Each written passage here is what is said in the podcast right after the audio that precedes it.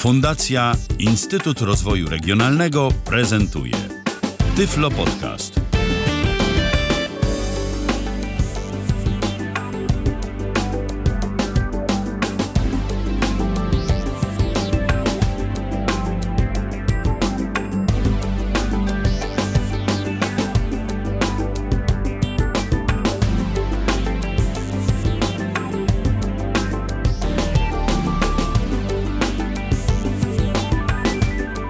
To jest Radio N, słuchacie nas na www.radio.nfm. Minęła godzina 19, zatem rozpoczynamy kolejne spotkanie z audycją Tyflo Podcastu w Radiu N. To już 80. nasze spotkanie na antenie Radia N. 80. spotkanie z audycją, w której to poruszamy wszelkiego rodzaju tematy istotne dla osób niewidomych i słabowidzących. Spotykamy się tu co tydzień, a dziś rozmawiać będziemy na temat kilku dosyć ciekawych aplikacji stworzonych dla osób niewidomych i niedowidzących. Stworzonych w części i tworzonych jeszcze w innej części, ale szczegóły już za moment. Ja witam bardzo serdecznie moich dzisiejszych gości, a są nimi Bolesław Tekielski, koordynator projektów mobilnych w firmie Transition Technologies. Witaj Bolku. Witam, witam wszystkich słuchaczy. Witamy również Sławomira Strugarka. Sławomir jest testerem i analitykiem w tej samej firmie, czyli Transition Technologies. Witaj Sławku. Również witam, jestem Jesteś. No i witamy jedynego poza mną niepracującego, aczkolwiek współpracującego z ramienia Fundacji Instytut Rozwoju Regionalnego y, z Transition Technologies, czyli Piotra Witka, również testera aplikacji mobilnych y, dedykowanych osobom niewidomym, y, które to właśnie ta firma wypuszcza na rynek. Witaj Piotrze. Witaj Michale, witajcie panowie. A zatem e, na dobry początek, zanim będziemy mówić e, bezpośrednio o tym, co robicie dla osób niewidomych, e, o aplikacjach, jakie tworzycie, to może powiedzmy słów kilka w ogóle o samej firmie, bo wy już obecni na rynku od jakiegoś czasu jesteście, prawda? Tak, nasza firma istnieje już parę, paręnaście ładnych lat, jest firmą wyłącznie polską. Gdyby ktoś szukał nas w Google'ach, mógłby być zaskoczony naszą obecnością w tej audycji, ponieważ głównym profilem działalności firmy jest rynek gazu i energii. Zajmujemy się dostarczaniem systemów informatycznych do e, największych polskich graczy z tej branży, ale e, ale oprócz tego jesteśmy też Centrum Badawczo-Rozwojowym. Od 2010 roku E, zajmujemy się poszerzaniem naszej działalności, e, wyjściem z tego e, rynku, rynku Power and Utilities na inne sektory. Jednym z tych kierunków, w których chcemy się rozwijać i w których się rozwijamy, są aplikacje mobilne. I mniej więcej też od, od dwóch lat z okładem tworzymy mm, aplikacje mobilne. Zaczęliśmy od iPhone'ów i iOSa. Natomiast w tej chwili tworzymy oprogramowanie na wszystkie platformy mobilne.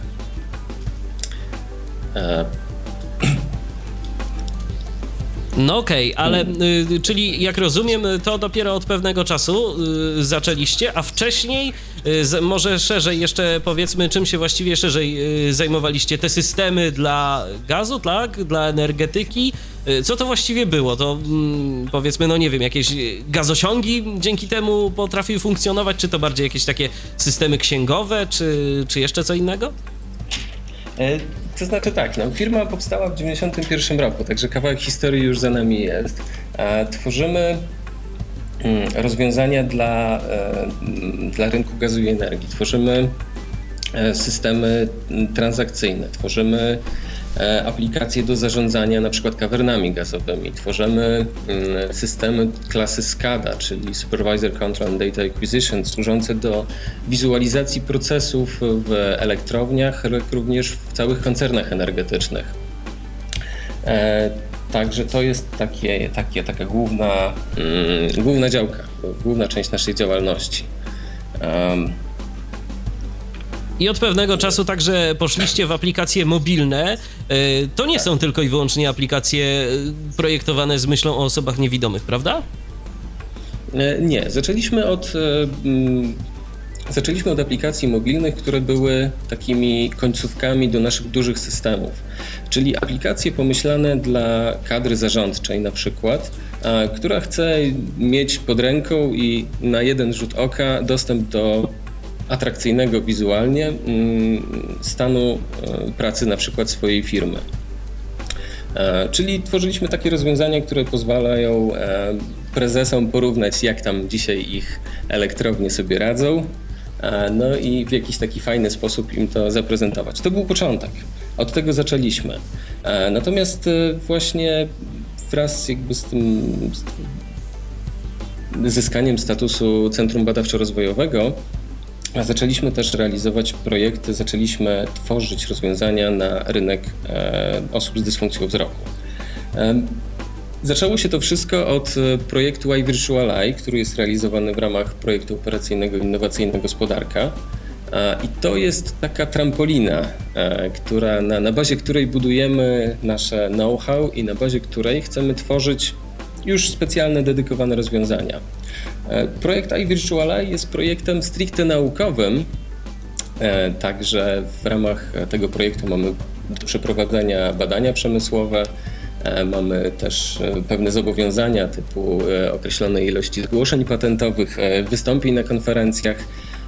No, natomiast daje nam to, to jest takie koło zamachowe, które daje nam możliwość rozwoju kompetencji współudziale środków poigowskich i bazując na tym chcemy tworzyć i tworzymy e, dedykowane aplikacje, które mm, dedykowane aplikacje, które mają robić określone rzeczy, ale robić je najlepiej, jak tylko jest to możliwe.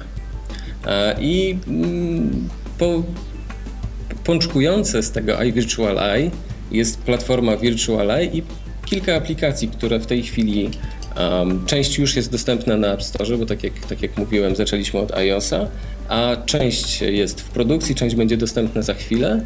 No i jeszcze mm, mamy koncepcję rozwoju usług e, w chmurze, które będą dostępne dla e, różnych, e, różnych klientów końcowych. Nie chcemy się zamykać tylko na iPhone'a. Też jakby ten wy, wy, wybór iPhone'a wynikał z kilku przyczyn, ale to w trakcie programu jeszcze będę opowiadał trochę więcej. A czy iOS to był w ogóle pierwszy system e, aplikacji mobilnych, e, z jakim się zetknęliście? Wspomniałeś, że tworzyliście te aplikacje już wcześniej. E, podejrzewam, że to mogło być nawet jeszcze wcześniej, zanim w ogóle iOS powstawał. Od czego zaczynaliście tworzenie takich aplikacji? Mm, chociażby dla tych systemów, które robiliście wcześniej, tych większych systemów. Zaczęliśmy od iOSa. Zaczęliśmy od iOSa z wielu różnych względów, między innymi dlatego, że to był i jest system, który jest najbardziej nośny marketingowo, to jeżeli chodzi o rynek aplikacji mobilnych, a z drugiej strony najbardziej jest, e, najlepiej jest dostępny i jakby to się mówi out of the box, e, używalny dla osób z dysfunkcją wzroku, jeżeli chodzi o aplikacje dla, na, na rynek osób niewidomych. Zaczęliśmy od iOSa trzeciego i iPhone'ów trójek, Także nasza historia, jak ktoś śledzi rozwój, e, już trochę sięga w przeszłość. Mm, I, I, przerobiliśmy jak na razie wszystkie najnowsze, e, wszystkie generacje i sprzętu, i oprogramowania. No i trzymamy rękę na pulsie i podążamy razem z nowinkami, które pojawiają się na tym rynku. Także zaczęliśmy od iOSa, w tej chwili mamy też silny dział odpowiedzialny za Androida i Windows Phone'a 7,5. A przymierzamy się do, do pierwszych rzeczy robionych na ósemkę. No, po drodze też, e, też zaprzyjaźniliśmy się przez chwilę z BlackBerry. A właśnie, a propos BlackBerry, bo to jest taki system y, zupełnie u nas wśród osób niewidomych y, niepopularny. Kiedyś jakieś y, Słuchy krążyły o tym, że mm, system ten y, ma tam jakieś swoje rozwiązania dostępnościowe, czy to płatne, czy to, y, czy to zupełnie wkomponowane w system. Ja już teraz y, też tego nie pamiętam dokładnie, bo, no bo kwestia to była raczej w ogóle w Polsce niewyeksplorowana. Testowaliście może dostępność na przykład BlackBerry dla osób niewidomych?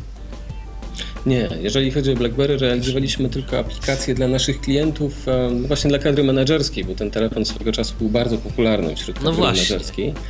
I to, było, to, był, to był nasz target, e, tam żeśmy przygotowywali aplikacje. Natomiast BlackBerry mm, stoi przed dużym krokiem naprzód e, i e, zamierzają wprowadzić zupełnie nową platformę, także to też śledzimy I zobaczymy, co oni potrafią zrobić, co będą mogli zaoferować. Znaczy Podobnie jak chwilę, śledzimy też- na dzień dzisiejszy, jeśli można, BlackBerry posiada mm, własną, nat, mm, natywną syntezę, ale niestety jest ona tylko i wyłącznie na razie, przynajmniej w języku angielskim, więc myślę, że na nasz rynek to jeszcze będziemy musieli troszkę e, poczekać.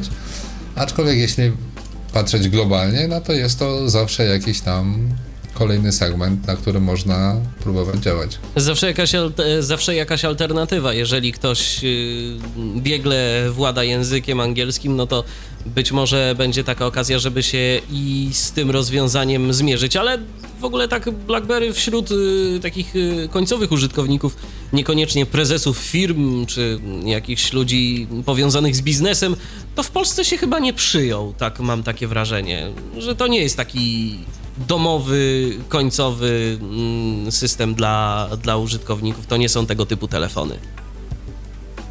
BlackBerry no to jest biznesowy telefon. Dokładnie. Tutaj on ma funkcje biznesowe. Przede wszystkim myślę głównie mm, istotne dla mm, korporacji. Tutaj pewnie Bolek coś więcej by mógł na ten temat powiedzieć, um, bo on wspiera o, i chyba jako pierwszy um, wspierał rozwiązania sieciowe. E, chociażby też komunikację, czy inaczej, na przykład to, co mm, dzisiaj ma na przykład Kindle, czyli możliwość dostępu do, do internetu e, praktycznie na całym świecie i to w cenie telefonu i tak dalej, i tak dalej, więc parę takich rozwiązań nowatorskich, które bardzo go na on czas um, spopularyzowały. Aczkolwiek teraz myślę, że iPhone w tych kręgach biznesowych tak domniemywam, bo, bo się w nich nie obracam, ale sądząc po popularności rozwiązań Apple, został zdominowany jednak ten, ten rynek przez iPhone. No właśnie, ja się spotkałem z takimi dwiema opiniami. Jedna, że iPhone to jest fajny telefon dla biznesu, a druga zupełnie skrajna, ale to tak zwykle jest. Dobrze, ale wróćmy może do kwestii, do kwestii iOS-a, bo Bolku wspomniałeś, że mm, właśnie na iOS-a się zdecydowaliście przy tworzeniu aplikacji dla niewidomych. No i tak się zapytam, dlaczego właściwie? Bo no, jest jeszcze ten Symbian, jaki on nie jest, taki on nie jest, ale jest i jeszcze bardzo dużo osób niewidomych go używa. E, Jest Android, y, który mm, dostępność z wersji na wersję rozwija, mm, chociażby wbudowany czytnik ekranu TalkBack, a jednak postawiliście na iOS-a. Jakie były przyczyny mm, właśnie tego kroku? Y, To ja mogę, To może... Sławek teraz, że tak powiem, na chwilę się włączy. O właśnie, E, Słuchamy. No, sytuacja, tak jak generalnie większość pewnie słuchaczy wie, jest taka, że, że ten Symbian, potocznie mówiąc, gdzieś e, się powoli zaczyna kończyć. Jego możliwości w porównaniu z tym, co, co oferuje iOS, no, są chyba znacznie mniejsze. E, Druga rzecz to to, że w momencie, m, kiedy rozpoczynały się prace tutaj nad, nad, nad, aplikacją, to jeszcze nie było takiej do, dobrej dostępności w, w Androidzie. No i tak naprawdę nie było nic poza Symbianem i poza, em, poza e, tym voiceoverem w, w, w, w iPhone'ie. E, No i tak naprawdę nie było wyboru, tak? Było trzeba wybrać taki system, który mm, jest dobrze już e, udźwiękowiony, który ma duży potencjał.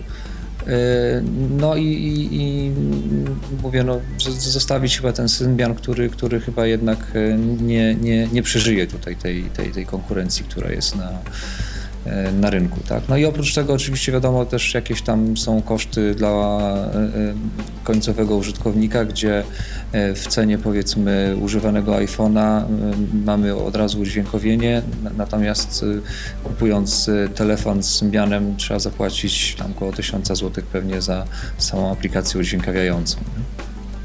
Dla nas jeszcze bardzo istotne mm, takim kryterium przy wyborze iPhone'a było to, że ta platforma jest ustandaryzowana. E, No w tej chwili to się troszeczkę zmieniło, bo są, no powiedzmy 3GS już, już odchodzi w zapomnienie, jest 4, 4S, 5 plus iPady wszystkie dostępne. Natomiast to nie jest aż tak duże rozdrobnienie, są, jest bardzo dobrze wyspecyfikowana ta platforma. To jest e, mocny telefon, jeżeli chodzi o możliwości obliczeniowe. To jest dla nas bardzo istotne, dlatego że te nasze aplikacje są nietrywialne i i wymagają konkretnej mocy obliczeniowej. Natomiast Android jest bardzo rozdrobnionym systemem i tak jak Sławek mówił na początku, kiedy startowaliśmy, był w zasadzie niedostępny dla osób z, z, z problemami z wzrokiem. E, natomiast iPhone no, wypakowany z pudełka po włączeniu VoiceOver już jest używalny. E, także, także do, tych, do tych właśnie czynników istotna była ta, ta moc, którą ma pod maską, standaryzacja, i też e, polityka Apple'a, jeżeli chodzi o nowe rozwiązania. Tam jest ewolucja, a nie rewolucja. E, czyli patrząc w przekroju czasu, kiedy zaczynaliśmy przy iOSie trzecim, w tej chwili jest szósty, e, tak naprawdę to dochodzą nowe rzeczy, ale to nie jest tak, że pojawia się coś nowego i całą resztę trzeba, Uczyć kolokwialnie początku, mówiąc, tak? zaorać i uczyć się od początku. A nie obawialiście się, mm, decydując się na iPhone'a, tej jego dotykowości? Bo tak naprawdę w przypadku iPhone'a mm, takim najczęstszym minusem wytykanym przez y, ludzi, przez y, użytkowników, y, którzy no albo się jakoś nie mogą jeszcze zdecydować na iPhone'a, albo po prostu rozważają wymianę telefonu, to jest właśnie jego dotykowość. Nie wszystkim osobom to odpowiada i tak naprawdę y, decydując się na mm, pójście w, jakby w tę stronę, to odcinamy się od tych osób, y, które są niewidome, ale które są załóżmy nieco mniej sprawne manualnie, albo no mają jakieś inne ograniczenia, albo po prostu na najzwyczajniej w świecie nie lubią, nie chcą używać telefonu dotykowego, bo najzwyczajniej w świecie nie jest to dla nich wygodne. No owszem, to jest problem i ym, myśleliśmy nad tym, natomiast ym, wiemy, że nie ma takiej możliwości, żeby, żeby tak ten świat ułożyć, żeby, żeby wszystkim, wszystkich zadowolić, tak? E, Ja powiem sam też y, należę do takich osób, które dosyć sprawnie, nieskromnie mówiąc, korzystają z tych y, nowoczesnych technologii i o iPhone'ie usłyszałem tam dobrych parę lat temu o tym, że on jest udźwiękowiony i, i że jest jakaś tam jakieś wsparcie takie dla, dla osób niewidomych, natomiast nie miałem odwagi się e, nawet temu jakoś specjalnie przyjrzeć, bo samo hasło ekranu dotykowego w przypadku osoby niewidomej, czy słabowidzącej, czy tam bardzo słabowidzącej, tak jak to jest to w moim przypadku, no, no, no, to mnie jakoś tak dosyć mocno odstraszało. I, i gdyby nie to właśnie, że, że tutaj pojawiłem się w, w TT, to pewnie do dzisiaj bym z iPhone'em nie pracował, tak? Teraz jestem po roku korzystania z iPhone'a i, owszem, nie jest to tak wygodne jak, e, jak klawiatura dotykowa w wielu e, momentach, natomiast no, ten system i, i, i to urządzenie oferują tak wiele, że, że jak gdyby o tym trzeba zapomnieć. To, to jest coś, co, co, się staje tak naprawdę taką dosyć zmarga, mar, marginalną jak gdyby barierą. E, I no mówię, zawsze jest coś za coś, tak? Owszem, też bym wolał, i, i żeby, żeby pod palcem mieć przycisk i żeby to trochę inaczej działało i było bardziej przyjazne albo e, takie, do czego jestem przyzwyczajony, no, natomiast siła wyższa, tak? Tak, oczywiście ja są- bym tutaj jeszcze chciał dopowiedzieć parę słów, ponieważ myślę, że ten argument, ta kwestia, którą poruszył Michał, ona pomalutku odchodzi do lamusa i przestaje mieć e, znaczenie. Głównie z tego powodu, że wszystkie nowe Androidy, te naprawdę, które już posiadają nowe systemy i tak dalej, i tak dalej, mam na myśli Androida 4.1 i nowsze, one będą, e, czy inaczej, aktualnie w przeważającej mierze są to telefony z ekranami dotykowymi, więc trudno tutaj jest mówić o tym, że Android, e, czy wybór jakikolwiek między iPhone'em i Androidem miałby się sprowadzać do wyboru między urządzeniem klawiszowym i takim bez klawiszy, ponieważ najczęściej dzisiaj Androidy są tylko i wyłącznie mm, dotykowe, tak więc myślę, że e, No jeszcze co jakiś czas etapie, zdarza się tak. taka Jeszcze co jakiś ta, czas zdarza się tak, że mamy opcję. Mamy telefon z e, ekranem dotykowym. Oj, ktoś, chyba Piotr, tam szeleści strasznie mikrofonem. Mm, Nie wiem. Czy to. Ale dobrze. Już, się- chyba tak, już, już się uspokoiło, już się uspokoiło, więc y, będę kontynuował myśl. Jeszcze co jakiś czas zdarza się tak, że mamy mm, jakby dwa w jednym, czyli mamy klawiaturę fizyczną i mamy też ekran dotykowy yy, w tych telefonach androidowych. Ale tu, Piotr, oczywiście masz rację. To, to nie jest tak, że że, że po prostu decydując się na jakiś nowy telefon z Androidem, to, to rzeczywiście y, mamy tak super, że mamy klawiaturę i w ogóle, i że to tak naprawdę to jest tylko problem z tym systemem, że on jest gdzieś tam mniej dostępny, albo że ta dostępność y, y, się nadal tworzy. No, trzeba się powolutku Dokładnie. przestawiać Chciałbym na tę dotykowość. rozwiać mit, który po prostu jeszcze pokutuje z czasów, gdy Android, czy telefonów z Androidem i klawiaturą dotykową było sporo, a czy y, tradycyjną, klasyczną z klawiszami i tak dalej było sporo. W tym momencie musimy szukać tylko mm, jakiś taki hybryd, mm, jeśli chcielibyśmy mieć dalej klawisze, no a jeśli chcemy mieć naprawdę topowy telefon, to te wszystkie modele, chociażby Samsung e, najnowszy 3GS, 3G, nie, 3S, o. One wszystkie są przecież tylko z ekranami dotykowymi. No tak, i to jest taka tendencja chyba już, myślę, nieodwracalna. To, to, to w, tym, w tym kierunku to zmierza i e, chcąc, nie chcąc, trzeba się będzie na to przestawić, tak? Natomiast mówię, no, e, to jest ta, taki, taki trochę też strach, myślę, wielu osób e, nie- niewidomych i niedowidzących przed tym właśnie, że, że jest to ekran dotykowy, tak? I e, ja jestem tego najlepszym przykładem, tak? Bo, bo mówię, już o tym słyszałem wiele lat, nawet miałem możliwość to gdzieś tam dotknąć u, u kolegi, Mm, no ale jakoś też w ogóle nie zdawałem sobie sprawy z, z, z, z potencjału, ja- ja- jaki, jaki istnieje po prostu w tym systemie, tak? Tych, tych, tego, że, że jest mnóstwo różnych aplikacji do, do, do różnych rzeczy e, i, i że, że naprawdę sporo z nich jest dostępna tak? dla, dla osoby, nie, która, która słabo widzi czy nie widzi.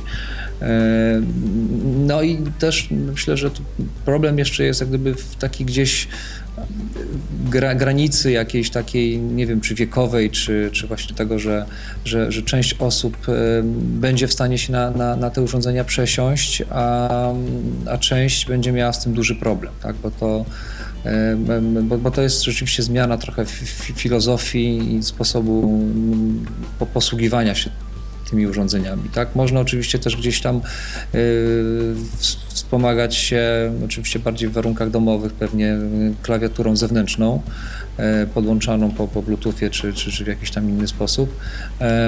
I, i- tutaj też jest na pewno wygodniej. Tak? Oczywiście to w, gdzieś tam w takim yy, ruchu i na, na mieście będzie trudniejsze, aczkolwiek też są jakieś tam rozwiązania, yy, które, które to ten problem, jak gdyby tą, tą, tą, tą barierę dotykowości trochę niwelują.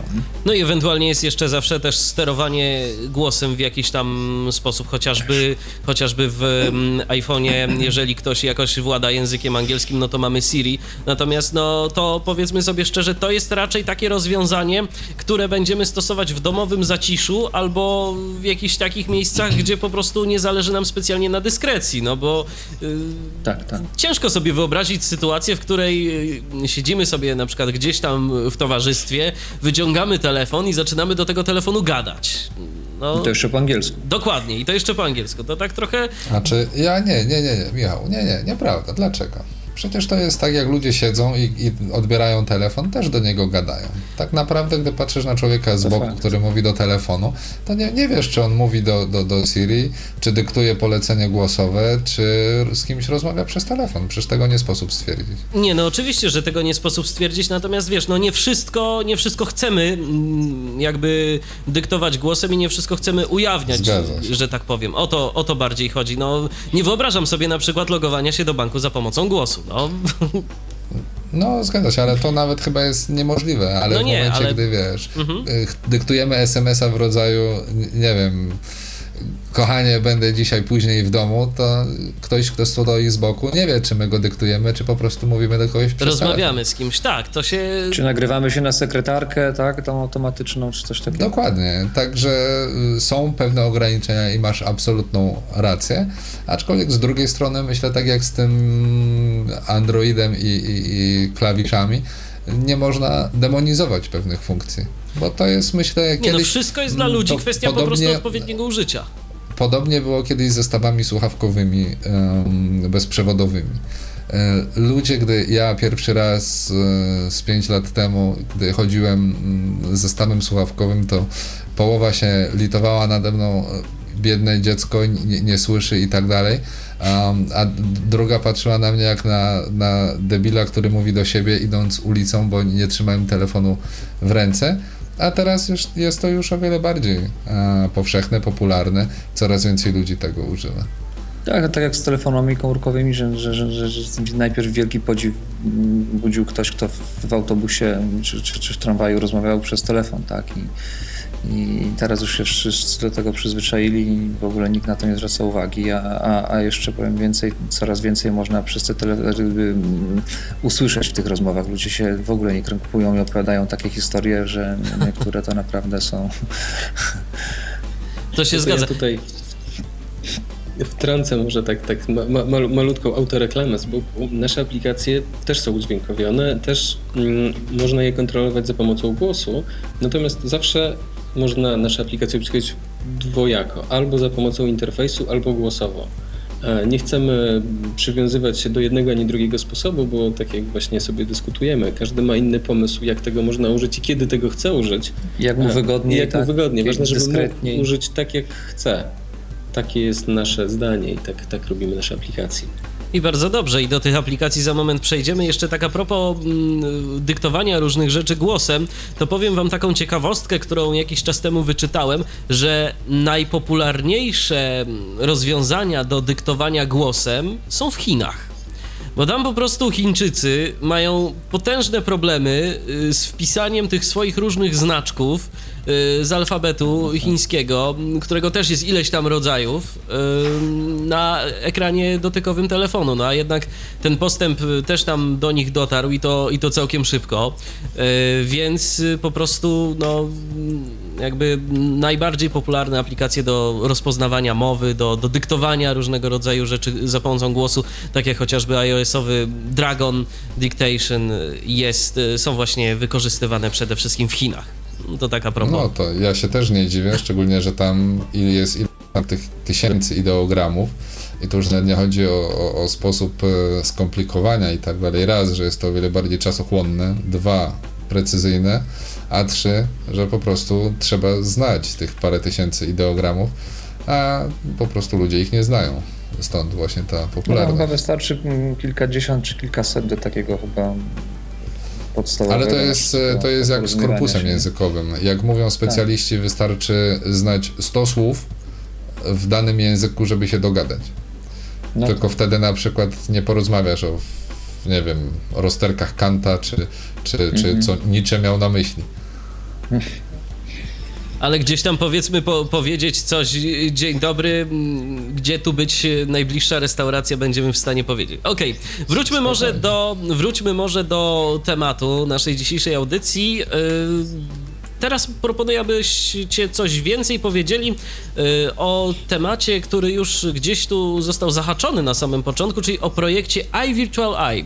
Co to właściwie jest? Y, ty, Bolku, wspomniałeś, że to jest taka rzecz y, bardziej trampolinowa dla was, ale o co w tym chodzi? Co się pod tą nazwą kryje? E, pod tą nazwą kryje się projekt, który realizujemy w ramach projektu operacyjno-innowacyjna gospodarka. E, z założenia projektu to zrealizowanie kilku prac badawczych, sprawdzenie kilku możliwości, czy da się pewne rzeczy zrobić. No i stworzenie prototypu systemu. E, w ramach tej, e, tego, tego projektu pracujemy, będziemy pracowali nad takimi zagadnieniami jak rozpoznawanie przejść dla pieszych, rozpoznawanie kolorów świateł, pomoc przy, czy asysta przy przejściu dla pieszych i, i pokonywaniu świateł, nawigacja, mm, nawigacja po mieście i wykrywanie zbliżających się obiektów, dużych obiektów typu samochód, autobus. E, to jest projekt, który, tak jak wspominałem, jest projektem badawczym, e, w związku z czym nie jesteśmy zobligowani z jednej strony, z drugiej strony chcemy e, zrealizować te wszystkie funkcjonalności. Ten projekt daje nam, tak jak mówiłem wcześniej, trampoliny i rozbudowę naszej własnej wiedzy a z niego pączkują, z niego przy, przy, pom przy pomocy właśnie czy to Sławka, czy Piotrka, czy, czy wszystkich innych użytkowników, którzy z nami współpracują, powstają pomysły na nowe aplikacje i raczej staramy się tworzyć rzeczy troszeczkę mniejsze, bardziej skoncentrowane na kilku zadaniach, robiących je dobrze. Tak powstała z projektu iVirtualEye powstała platforma, którą ochrzciliśmy VirtualEye i to jest platforma, która będzie się składała z kilku aplikacji, kilkunastu pewnie w przyszłości e, na platformę iOS. E, wydaje nam się, że to, będzie, że to będzie siła naszego rozwiązania, że każdy będzie mógł dobrać sobie takie aplikacje, które mu są rzeczywiście potrzebne i użyteczne, skomponować z nich taki zestaw, który da mu najwięcej, co ponieważ my tworzymy te aplikacje, więc one będą mogły między sobą się porozumiewać, między sobą wymieniać dane. E, na przykład aplikacja, która będzie umożliwiała edycję tras, będzie współpracowała z aplikacją, która mm, po tych, e, wspomaga nawigację po mieście. E, czyli, czyli tak, chcemy stworzyć aplikację, to oczywiście są cele rozbieżne i bardzo nie, niełatwe do zrealizowania. Aplikację, która będzie intuicyjna, łatwa w obsłudze, E, która będzie miała dużo funkcjonalności i będzie rzeczywiście wspomagała użytkownika. Czyli mm, y, tak podsumujmy, ten projekt iVirtualEye to jest y, mm, jakby to są badania i wy y, w ramach tych badań sprawdzacie, czy na przykład no, da się rozpoznawać duże obiekty, na przykład czy da się rozpoznawać samochody jadące gdzieś tam po drodze. I okej, okay, stwierdzacie, że się da, to teraz zastanawiacie się już później w ramach tej platformy Virtual Eye, no dobra, da się. To co my teraz z tym możemy zrobić, tak? Właśnie, dokładnie tak. E, no, prowadzimy takie dosyć, dosyć szeroko zakrojone badania. E, to właśnie też jeden z punktów, dlaczego, dlaczego iPhone, dlaczego iOS. No dlatego, że tam jest dobry silnik pod maską i e, to może nie, nie będę za bardzo w szczegóły techniczne, żeby nie zanudzić wszystkich słuchaczy, wchodził. Niemniej jednak wszelkie algorytmy przetwarzania obrazu, analizy, to są rzeczy, które są naprawdę kosztowne obliczeniowo i wymagają naprawdę dużej mocy. I e, część z nich da się zrealizować na telefonie. No bo ideałem jest, żeby, żeby użytkownik był niezależny na przykład od połączenia do internetu. Ale nie wszystko da się tak zrealizować. E, stąd y, z badań wychodzi nam, że pewne rzeczy, na przykład rozpoznawanie numerów autobusów, nie jest wykonalne e, na telefonie. No dlatego, że albo ten autobus nam przejedzie, albo. Za długo by to trwało po prostu, tak? tak? Więc po to prostu... trzeba organizować w inny sposób. Tak, no ale no to też mamy, też mamy pomysł, jak ten problem rozwiązać.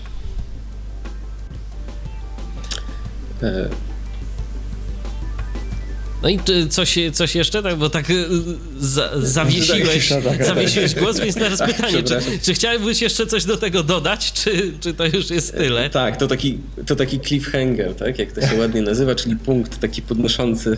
Tak, powie coś jeszcze, czy nie powie? Tak, tak, tak, tak, tak, tak. No więc, yy, więc tak, z tych badań wychodzi nam, że część rzeczy to są bardzo fajne rzeczy, które można zrealizować i wtedy zastanawiamy się, jak to ubrać, co jeszcze dołożyć i jak stworzyć z tego aplikację, która jakąś tam, e, jakąś tam rolę będzie odgrywała i coś, coś będzie, e, w czymś będzie wspomagała.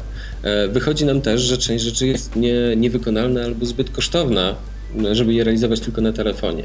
W związku z czym jakiś czas temu rozpoczęliśmy pracę nad mm, wrzuceniem części tych obliczeń i tej takiej ciężkiej maszynerii do chmury obliczeniowej. Udało nam się stworzyć prototyp takiego systemu. Z tym prototypem poszliśmy na konkurs Microsoftowy Twoja firma, Twoją szansą. No i udało nam się zdobyć dwie z pięciu nagród. To gratulacje. Wzbudziliśmy za... Dziękujemy bardzo.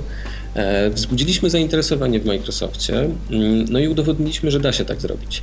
I teraz dodatkowo do, tych, do tej naszej platformy Virtual realizowanej na iOSie realizujemy równolegle część, e, część, część chmurową. Ta część chmurowa będzie zajmowała na przykład e, rozpoznawaniem numerów autobusów nadjeżdżających. Mm, na przykład zagadnieniem analizy koloru, które wbrew pozorom nie jest takie trywialne, jeżeli chodzi o podejście algorytmiczne. Tutaj niedoścignione jest, jest oko ludzkie, które radzi sobie w bardzo różnych warunkach oświetleniowych, natomiast stworzenie algorytmu, który byłby chociaż w przybliżeniu podobnie niezawodny, jest dosyć dużym wyzwaniem. Ale. Mm, ale no, idziemy szeroką, szeroką ławą. E, mamy, mm, mamy pomysły, jak, jak sobie radzić z problemami. E, szukamy też partnerów do współpracy i tak jak wspominałem, wygraliśmy, zgarnęliśmy dwie z pięciu nagród w Microsoftie, udało nam się wzbudzić zainteresowanie w Microsoftie. Mamy pewne obietnice mm, dalszej współpracy. E, podobnie Podobnie mm, będziemy też i zaczęliśmy współpracować z Instytutem Informatyki Politechniki Warszawskiej. Tam mamy dobrych specjalistów od przetwarzania obrazu. E, także idziemy szeroką ławą. W międzyczasie się dowiedzieliśmy, która jest godzina. No proszę, już 19.36 na zegarze. Ja w międzyczasie uruchomiłem naszego radiowego Skype'a o loginie tyflopodcast.net. O właśnie. I mamy telefon. Ktoś do nas y, próbuje się dodzwonić, zatem już teraz ten telefon odbieramy. Halo, kogo witamy? E, dzień dobry, tutaj Milena z tej strony. Ja mam dwa pytania. Jedne w sumie odnośnie jest... Znaczy jedno pytanie jest trochę nie na temat, E, a mogę zadać? To prosimy zacząć od tego na temat. E, na temat to, e, pytania na temat to jest, co to jest tak zwana chmura? Tu wspomnieliście o jakiejś chmurze. Okej, a to pytanie nie na temat? A pytanie nie na temat jest takie, bo y, jakieś dwa tygodnie temu był Tyflo Podcast na temat y, komputerów stacjonarnych no i, I ta później... audycja, ta audycja się ukaże na naszych stronach. Y, prosimy o cierpliwość. Y, już niedługo, myślę, że w tym tygodniu ona się pojawi. Mieliśmy małe opóźnienie związane z Rechą, z transmisją Rechy mhm. i część rzeczy nam po prostu, y, no, nie rozdwoimy się, nie byliśmy w stanie się rozdwoić, ale mm, już z wszystkim dochodzimy do ładu, także audycja o komputerach stacjonarnych oczywiście się ukaże. Także proszę, proszę czekać cierpliwie, a na pewno się pojawi. Dobrze, to wszystkie pytania, jak rozumiem rozumiem, tak? Tak. Okej, okay, dzięki serdeczne za telefon i do usłyszenia. No to odpowiedzcie, drodzy panowie, słuchaczce, co to jest ta chmura? Okej, okay, no to. Hmm, tak, żeby to powiedzieć e, nie po inżyniersku. E, zapewne większość z nas e, używała albo ma styczność z Gmailem. To jest jedna z pierwszych usług chmurowych. Na czym to polega? Polega to na tym, że ten nasz mail jest dostępny z dowolnej przeglądarki w dowolnym miejscu. Jest sobie gdzieś e, komputer, tak naprawdę farma takich komputerów, na których działa nasza aplikacja. Za chwilę będziemy musieli tłumaczyć, co to jest farma. E, tak, Właśnie. I ona jest dos- e, tak. Ale sam pierwszy raz słyszę to określenie. E, okej, okay. um, czyli gdzieś to na świecie sobie działa. Dostępne jest przez internet. E, czyli chmura to jest dla nas. Hmm. Ja powiem tak, jak, tak jak ja to rozumiem bo, jako, jako laik tak naprawdę, bo, bo, bo też jak gdyby nie, nie, nie, nie wszystkie te, te, te nowinki jeszcze mi się w, głowie mieszczą. Dla mnie, ja to tak rozumiem, że to jest właśnie tak jak była tu mowa, farma, czy jakiś no, potężnych mocach e, obliczeniowych komputer, który wykonuje pewne operacje no, miliardy razy szybciej niż, niż zostałoby to wykonane na, na, na, na urządzeniu takim, które mamy w, w, ręku, e, albo w ogóle nie mogłoby być tam wykonane, tak? Czyli powiedzmy mówimy do telefonu jakiś tam, dyktujemy jakiś tekst, i ten tekst w postaci dźwięku e, leci właśnie do tej chmury, czyli do tego komputera i tam na tym komputerze ten komputer w ułamkach sekund czy milisekund rozpoznaje to tą mowę i przetwarza na tekst taki, który można wkleić do Worda czy, czy do jakiejś tam aplikacji w postaci tekstu, tak? I te rzeczy dzieją się tam właśnie w tym komputerze e, zewnętrznym. To jeszcze może Dobrze dopowiem taką jedną, ja może dopowiem jeszcze taką jedną rzecz, bo kiedyś generalnie y, komputery projektowało się w ten sposób, że starano się do jednej skrzynki dorzucić jak najwięcej rzeczy. No i mieliśmy potężne serwery z super, hiper tak, tak. procesorami, świetnymi jakimiś dyskami o ogromnych pojemnościach, aż w końcu ktoś wpadł na pomysł i pomyślał sobie tak, no hej, ale tak naprawdę można by było kilka słabszych komputerów połączyć w jeden, a może nie kilka, a może kilkanaście, a może kilkadziesiąt, a może nawet kilkaset. I właśnie to jest chmura, bo chmury to tak naprawdę to są komputery fizycznie widoczne jako gdzieś tam powiedzmy jeden komputer, ale tak naprawdę połączone z wielu, wielu, wielu różnych komputerów, yy, które wykonują jakieś tam obliczenia. Taką kolejną usługą chmurową to jest na przykład popularny Dropbox. do którego myślę, że mm, część z naszych słuchaczy wrzuca sobie swoje pliki i synchronizuje je pomiędzy różnego rodzaju urządzeniami. Od pewnego czasu ta chmura no, jest bardzo popularna. Tu można by było jeszcze dzielić te chmury na publiczne, prywatne i tak dalej, ale to już myślę, że rzeczywiście wykroczymy zdecydowanie poza temat dzisiejszej audycji. A teraz myślę, że zrobimy sobie odrobinę muzycznego wytchnienia, a do tematu dzisiejszego y, powrócimy już za momencik. A przypominam, że moimi dzisiejszymi gośćmi są przedstawiciele firmy Transition Technolo Technologies. Y, tak, przed wejściem jeszcze się dowiedziałem, że tak dokładnie powinno się wymawiać? I dobrze wymawiam? Doskonale. No to się bardzo cieszę. No i Piotr Witek, y, nasz y, współpracownik z Fundacji Instytut Rozwoju Regionalnego, który również y, z Transition Technologies współpracuje, testując ich rozwiązania pod kątem dostępności i pod kątem oczywiście użyteczności. Można do nas dzwonić 223988027 wewnętrzny 938 nasz radiowy Skype o loginie tyflopodcast.net piszemy tyflopodcast.net jest również do waszej dyspozycji. To jest Tyflo Podcast. Pierwszy polski podcast dla niewidomych i słabowidzących.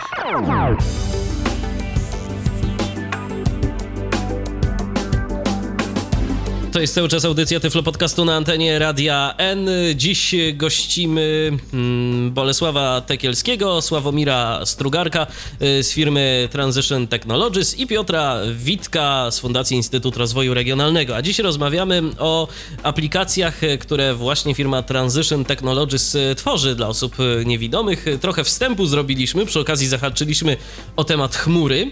E, widzę, że tu jakieś pytanie się pojawiło, ale to może do niego przejdę za momencik. A póki co przejdźmy może do tego, co właściwie ta platforma Virtual Eye oferuje.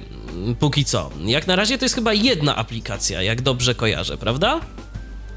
Tak, w tej chwili jest jedna aplikacja, mm, co więcej dostępna tylko w wersji Lite. Tutaj może, może troszeczkę poopowiadamy, jak wygląda proces tworzenia aplikacji na iPhone'a, bo on nie jest niestety taki trywialny i taki prosty i zależny wyłącznie od nas. Więc e, wygląda to tak. E, żeby tworzyć aplikację dla iPhone'a trzeba posiadać Maca, to raz. E, trzeba z Applem podpisać umowę o mm, posiadanie konta deweloperskiego, to dwa. I no już teraz można zasiąść do tworzenia. I jak pewnie wszyscy użytkownicy iPhone'ów, a nie wszyscy słuchacze wiedzą, e, aplikacje na iPhone'a można e, kupować i sprzedawać wyłącznie za pomocą App Store'a. E, Apple sprawuje wyłączną kontrolę nad tym, co jest dostępne i również zastrzega sobie prawo do tak naprawdę cenzurowania ich na bardzo różne sposoby. Aplikacje tworzone na platformę iPhone muszą spełniać wymagi Apple'a. A wymogi w, w zakresie tego, w jaki sposób aplikacja działa, jak wygląda, jak się zachowuje na przykład przy niskim stanie baterii albo kiepskim zasięgu sieci. E, jeżeli chodzi o nasze aplikacje tworzone dla właśnie osób z dysfunkcją wzroku, bardzo nam to utrudnia. Dlatego, no, dlatego, dlaczego? Dlatego, że standardowe rozwiązania Apple'a niekoniecznie są w pełni dostępne. Na przykład Apple zaleca e, prezentowanie informacji w postaci e, pop-upów. To tak naprawdę chyba ciężko znaleźć polski odpowiednik na to. W każdym razie one... wyskakujących okienek. okienka. No tak, no, polski język rzeczywiście, tutaj angielski jest taki bardzo treściwy, e, natomiast mm, po tak. polsku ciężko to ująć. No i te wyskakujące okienka są różnie czytane przez, przez VoiceOver, czasem lepiej, czasem gorzej. My staramy się tego unikać. Staramy się robić aplikację, która, mm, która jest jak najłatwiejsza dla użytkownika. No i to powoduje, że często trafiamy na opór ze strony Apple'a, który twierdzi, nie, nie, to nie jest typowy interfejs. Należy go otóż dostosować do naszych wymogów. To musi być bardziej, to jest nieaplowskie powiedzmy. To jest nieaplowskie. No i no i co? No i wtedy pracujemy nad tą naszą aplikacją, tak żeby nie rezygnując z naszych pomysłów i z naszej koncepcji i z tego, żeby ta aplikacja była jak najbardziej dostępna, żeby w jakimś tam stopniu spełnić wymagania Apple'a. E, to ciekawe, mm, ten proces e, po prostu aplikację po stworzeniu wysyła się do przeglądu.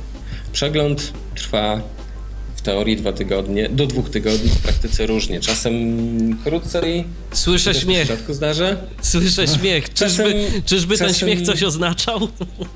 Mieliśmy tutaj doświadczenia, tłumaczy. które tak um, przeczą tej teorii, bo teoria teorią, a my niestety borykaliśmy się z tym, jeśli dobrze pamiętam, to w przypadku wersji Lite to się nawet chyba ciągnęło przez okres trzech miesięcy. Tak, tak, tak, tak. No więc, y, y, więc cóż, no składamy apelację do Apple'a. A Apple nam tą apelację mm, czasem rozpatruje, czasem odpowiada dokładnie tym samym, więc składamy ją jeszcze raz. Dochodzi do tego, że ja jako osoba, która koordynuje te projekty, dostaję telefon, dzwoni do mnie na przykład Hi to Steve from Apple, no i dyskutujemy o naszej aplikacji. No i na przykład em, piszemy, że nasza aplikacja potrafi odświeżać bieżącą, bieżące położenie również wtedy, kiedy jest zminimalizowana. Na to Apple nam mówi, że ciężko to stwierdzić. No więc my im piszemy, że ciężko to stwierdzić, ponieważ jeżeli aplikacja jest uruchomiona i leży na biurku, no to wtedy nie ma przemieszczenia i ciężko stwierdzić, że aktualizuje lokację, skoro jest tylko w jednym miejscu. Na to dzwoni Steve z Apple'a i mówi: Wiesz, ciężko nam to stwierdzić, czy moglibyście nam nagrać filmik, który dokumentuje tą funkcjonalność?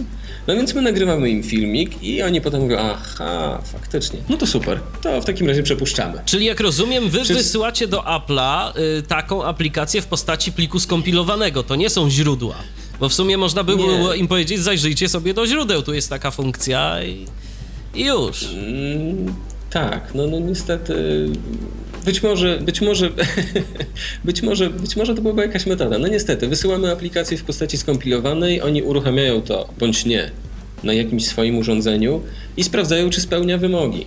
Przy czym to nie jest taka instrukcja, którą można wziąć do ręki i sprawdzić, aha, punkt 1.1, na przykład guzik ma mieć rozmiary nie większe niż 320 pikseli. Tak? Nie. Niestety. To są ogólne wytyczne i później uwagi, które dostajemy od Apple'a, kiedy nie uda nam się za pierwszym razem tej aplikacji przepchnąć, też są ogólne. E, także ten, ten, ten proces e, tworzenia i proces aktualizacji aplikacji jest e, rozciągnięty w czasie. Niestety nie, nie z naszej, niestety, niestety z winy Apple'a. No niemniej jednak walczymy, nie poddajemy się i, mm, no i próbujemy ich przekonać do tego, że można spojrzeć na aplikacje tworzone na iPhone'a troszkę inaczej niż, e, niż tylko sztampowo. Ja tu dostałem takie pytanie od Mateusza. Mateusz zapytał o rzecz następującą. Chciałbym zapytać, mm, dlaczego panowie z TT nie zainteresowali się systemem operacyjnym Windows Mobile podczas tworzenia swoich prototypów. E, Okej, zainteresowaliśmy się nawet bardzo. E, Nasze mm, to rozwiązanie konkursowe bazowało na Windowsie 7,5, tylko że słuchawki, czyli telefony z systemem 7,5 są kiepsko albo bardzo kiepsko dostosowane do potrzeb osób niewidomych. To znaczy, Tak tu naprawdę, Mateusz, no to pyta, tam- tu Mateusz pytał o Windowsa Mobile, czyli o tą wcześniejszą y, wersję. To ja podejrzewam, że dlaczego. To, to taki sam problem jak z Symbianem. Tego systemu już w zasadzie, w zasadzie nie ma. Nie ma. Tak. I to już byłoby brnięcie gdzieś tam w przeszłość, y, która i tak zostanie zastąpiona przez y, właśnie Windows Phone 7 czy 7,5 już nawet teraz, a ten system y, nie ma i mieć nie będzie, zdaniem Microsoftu, przynajmniej na razie, żadnego screen readera, a też nie widzę, żeby żadna firma zewnętrzna, żeby jakaś firma zewnętrzna zabierała się za stworzenie takiego czytnika ekranu. To jest tak naprawdę, no, iOS ma coś czytającego i to całkiem nieźle wbudowanego voiceovera. Yy, Android ma kilka rozwiązań, bo ma i Mobile Accessibility, i ma TalkBacka, i ma Spila, yy, no a Windows Phone tak biedniutko, biedniutko, bo nie ma nic. Tam nic nie gada. A nie wiem, tam słyszałem coś, nie wiem, czyście to testowali, to już tak trochę z boku, yy, że NVDA ma też chyba na, na tym Windows Phone działać. Mm, na. Windows 8, z tego co wiem. Na Windows 8, Może, a tak. Windows 8 y, to już taki system uniwersalnie zaprojektowany, który właśnie ma być w, też w części takich urządzeń y, bardziej mobilnych stosowany, więc, więc to raczej to. I NVDA właśnie, ma już mieć wsparcie dla y, y, interfejsów dotykowych, dla ekranów dotykowych. No właśnie, jeżeli chodzi o Windowsa 8, my wiązaliśmy dosyć duże nadzieje z tym systemem, bo od e, samego początku, od wczesnych bet E, uczestniczyliśmy w jakichś konferencjach e, czy, czy, czy szkoleniach e, Microsoftowych, no i Microsoft opowiadał, obiecywał o tym, że ósemka będzie, będzie lepiej dostosowana niż 7,5. No ale niestety, na obecną chwilę to wszystko, co jest w telefonie z Windowsem 8, to jest wysoki kontrast i zoom, czyli trochę za mało, żeby w tą platformę wchodzić z naszymi rozwiązaniami um, dla osób z dysfunkcją wzroku. Dużo za mało. Dużo za mało, tak naprawdę. Mhm. Także wiązaliśmy z tym większe nadzieje, bazując oczywiście na tym, co, co, co dostaliśmy od Microsoftu, na tych obietnicach i, mm, i zapewnieniach tego, że będzie lepiej. No ale niestety, e, jesteśmy w stanie udźwiękowić aplikację i zrobić ją porównywalnie dostępną jak aplikacja iOSowa, no ale nie jesteśmy w stanie udźwiękowić i udostępnić całego systemu. Także czekamy. Co się, co się trochę mija z celem, tak? No bo bez sensu jest kupować urządzenie E, nie wiem, za 2000 zł po to, żeby uruchomić e, jakiś tam pakiet paru powiedzmy aplikacji, e, które są udźwiękowione jak gdyby przez, przez twórcę oprogramowania. Gdy tymczasem konkurencja oferuje nam pełen pakiet i możemy sobie instalować co chcemy, wiadomo, że nie Dokładnie wszystko będzie tak. dostępne, ale mamy wybór. Mamy wybór i tak możemy, jest. jeżeli coś nam nie działa, no to jest inna aplikacja do tego samego albo do podobnych rzeczy i możemy sobie tak długo przebierać wśród, wśród tych aplikacji, aż w końcu coś znajdziemy, a prawdopodobnie coś znajdziemy. Yy, albo co... się pogubimy, bo już czasami jest tak. tyle tego, że się można pogubić. Tak, dokładnie, też, też tak może być. Yy, wspomnieliście o mm, tym, że Apple no, stawiany jako taki wzór dostępności, no nie zawsze z tą dostępnością yy, idzie w parze ze swoimi swoimi wytycznymi, ale czy coś jeszcze jest takiego ciężkiego w programowaniu na iOS-a?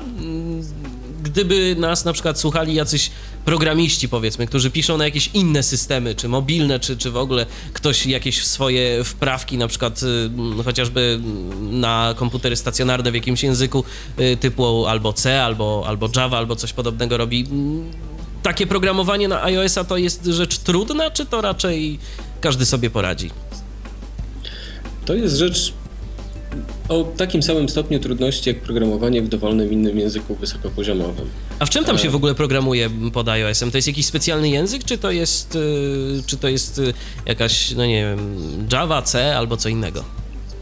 To jest Objective-C, to jest um, nakładka, rozszerzenie C o obiektowość, które bazuje na składni Smalltalka. To dla wszystkich słuchających naszych programistów albo ludzi, którzy są zainteresowani. Natomiast tworzę się na tą platformę bardzo wdzięcznie, dlatego że tak jak e, wspominałem wcześniej, to rozwój Apple'a to jest ewolucja, a nie rewolucja. E, to jest e, zupełnie inna polityka niż Microsoft, który co roku wypuszcza nowe, wspaniałe narzędzie, które owszem jest bardzo fajne, tylko jest zupełnie inne niż to poprzednie, więc trzeba się od nowa uczyć. Tutaj nie, tutaj trzeba po prostu trzymać rękę na pulsie, nadążać za tym, co oferuje platforma. Można oczywiście wybiegać naprzód, e, ale nie jest tak, że co roku trzeba się uczyć czegoś totalnie nowego. No, wymogiem, wymogiem, wymogiem jest to, że trzeba posiadać Maca, e, dlatego że nie da się w inny sposób tworzyć oprogramowania na iOS-a. Czyli jest to jakaś bariera, no bo nie jest to, to, to najtańszy możliwy sprzęt, dostępny sprzęt na rynku. A też chyba za samo konto deweloperskie coś się płaci, prawda? Jakieś takie słuchy gdzieś mnie do, dotarły do mnie, że, że to nie jest tak, że możemy sobie tam wejść i pisać, tam trzeba jakąś opłatę uiszczać chyba w cyklu rocznym. E, wejść i pisać można, natomiast jeżeli chce się aplikację publikować bądź uruchamiać na telefonie, to trzeba wnieść opłatę, która wynosi 100 dolarów rocznie. To zresztą jest e, w zasadzie wspólne dla wszystkich platform, bo czy to Android, czy to Windows, czy e, iOS, wszędzie ta opłata za publikację aplikacji, czy dająca możliwość publikacji, to jest około 100 dolarów. Przejdźmy zatem może do y, pierwszej aplikacji, którą opublikowaliście już y, w App Store, która jest dostępna i możliwa do pobrania i która to zresztą doczekała się prezentacji y, w Tyflo Podcaście, y, której autorem jest Piotr Witek. Zresztą Piotra popytamy też za momencik o to, jak mu się testowało te aplikacje, ale na dobry początek może opowiedzcie, co to jest Move Assistant, co on robi i dla kogo jest przeznaczony. Move Assistant jest aplikacją, która ma wspomagać nawigację po mieście. E, założeniami do tej aplikacji e, było to, żeby, mm, żeby umożliwiała podobną, troszkę podobną funkcjonalność jak Loadstone. To była nasza baza. No i na rozwinięcie tego różne, różne ciekawe pomysły, które dostawaliśmy od, od naszych użytkowników, od Sławka, od Piotrka, od, od, od innych użytkowników. Więc tak, nasza aplikacja pozwala, mm, po, pozwala nawigować bazując na punktach. E, te punkty można importować z baz loadstone'owych, można importować z OpenStreetMapy. Można sobie za jej pomocą tworzyć trasy na zasadzie wybierania punktów i tworzenia tras, no, na przykład przygotowując się mm, do mm, wizyty gdzieś w mieście. Można oczywiście zapisywać własne punkty, tak? Na, na, na, na podstawie takiej, że jesteśmy w jakimś miejscu, to sobie tam po prostu klikamy i robimy zapisz punkt i, i, i w ten sposób też można. Możemy tworzyć trasy automatyczne, czyli taki, taką nić ariadnę, czyli e, zaczepiamy gdzieś początek trasy, a potem możemy ją sobie odtworzyć krok po kroku.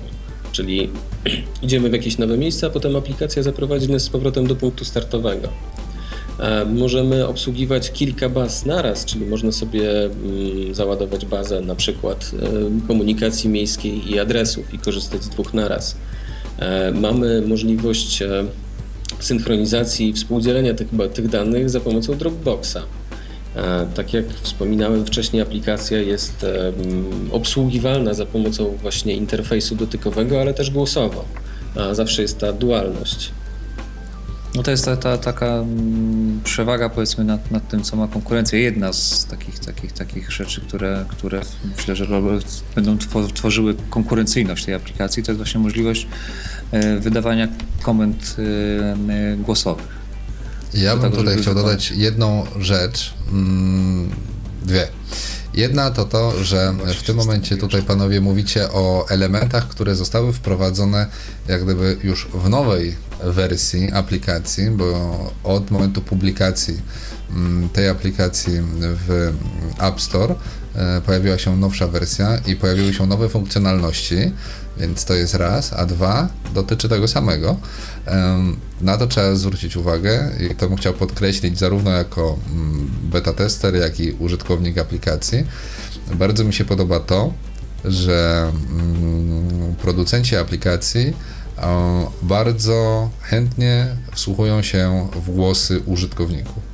I w momencie, gdy pojawiła się pierwsza wersja aplikacji, pojawił się szereg propozycji, propozycje, które miały wnosić pewne udogodnienia do aplikacji i w kolejnej wersji mm, zostały te ulepszenia wprowadzone. Więc z tego miejsca chylę czoła dla, dla producentów aplikacji, bo to uważam jest bardzo mm, dobre e, zachowanie, dobrze wróżące na przyszłość samej aplikacji i innym kolejnym rozwiązaniom, że tak dynamicznie mm, producenci reagują na potrzeby użytkowników. A ile... No, cieszymy się, że, że Okej, okay, okej. Okay. Znaczy, cieszymy się, że taka, taka jest tutaj opinia. Oczywiście też na pewno jest tak, że, że część rzeczywiście rzeczy gdzieś tam jakoś nam umyka naszej uwadze, bo rzeczywiście czasami jest tak, że, że, że tych pomysłów i, i, i propozycji, innowacji, zmian jest tak dużo, że, że, że czasami po prostu gdzieś to się tam w tłumie, że tak powiem, gubi. No ale wtedy trzeba raz, drugi, trzeci powtórzyć i, i staramy się oczywiście to, co się, to, co się na dany moment da zrobić, to to, to robić. Move Assistant jest czy będzie dostępny w dwóch wersjach? Bo na razie jest wersja Lite dostępna w App Store, z tego co wiem. Czy już jest wersja pełna tak, również tak, możliwa do pobrania? No, wersja pełna niestety czeka na, na naszą apelację. E, aplikacja w pierwszym, w pierwszym, w pierwszym czytaniu, że tak powiem, została odrzucona. Co ciekawe, dostaliśmy te same uwagi, które dostaliśmy wcześniej do wersji Lite, na które żeśmy odpowiedzieli i które zostały zrozumiane przez Apple'a. Więc w tej chwili dostaliśmy dokładnie te same uwagi. Mm, w zasadzie to można powiedzieć, że to jest copy-paste e, tego, co dostaliśmy przy wersji Lite, bo wersja Lite była pierwsza na App Store. Pewnie ktoś inny to dostał na biurku. E, być może, być może. W każdym razie złożyliśmy apelację, czekamy na jej rozpatrzenie. No, tutaj niestety nie mamy żadnych środków nacisku na Apple'a. E, natomiast czekamy, czekamy na rozpatrzenie apelacji i za chwilę, mamy nadzieję, będzie dostępna też pełna wersja.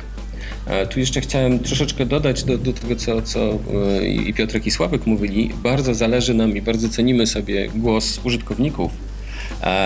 Mamy z, samej aplikacji mamy możliwość e, zarówno mailowego, jak i poprzez takie specjalne narzędzie Users Voice kontaktu z nami. E, bardzo chcemy słuchać tego, co nasi użytkownicy sądzą o naszej aplikacji. No i, no i tak, tak jak Piotrek mówił, no reagujemy i wprowadzamy ulepszenia. W tej chwili to jest już e, czwarta wersja Move Assistanta Lite dostępna na App Store. E, czyli to jest, to jest e, kolejne funkcjonalności, kolejne fajne pomysły. Dodajemy, rozbudowujemy naszą aplikację. A ty, Piotr, którą wersję nagrywałeś dla Tyflo Podcastu? Pierwszą, czy którąś z kolei?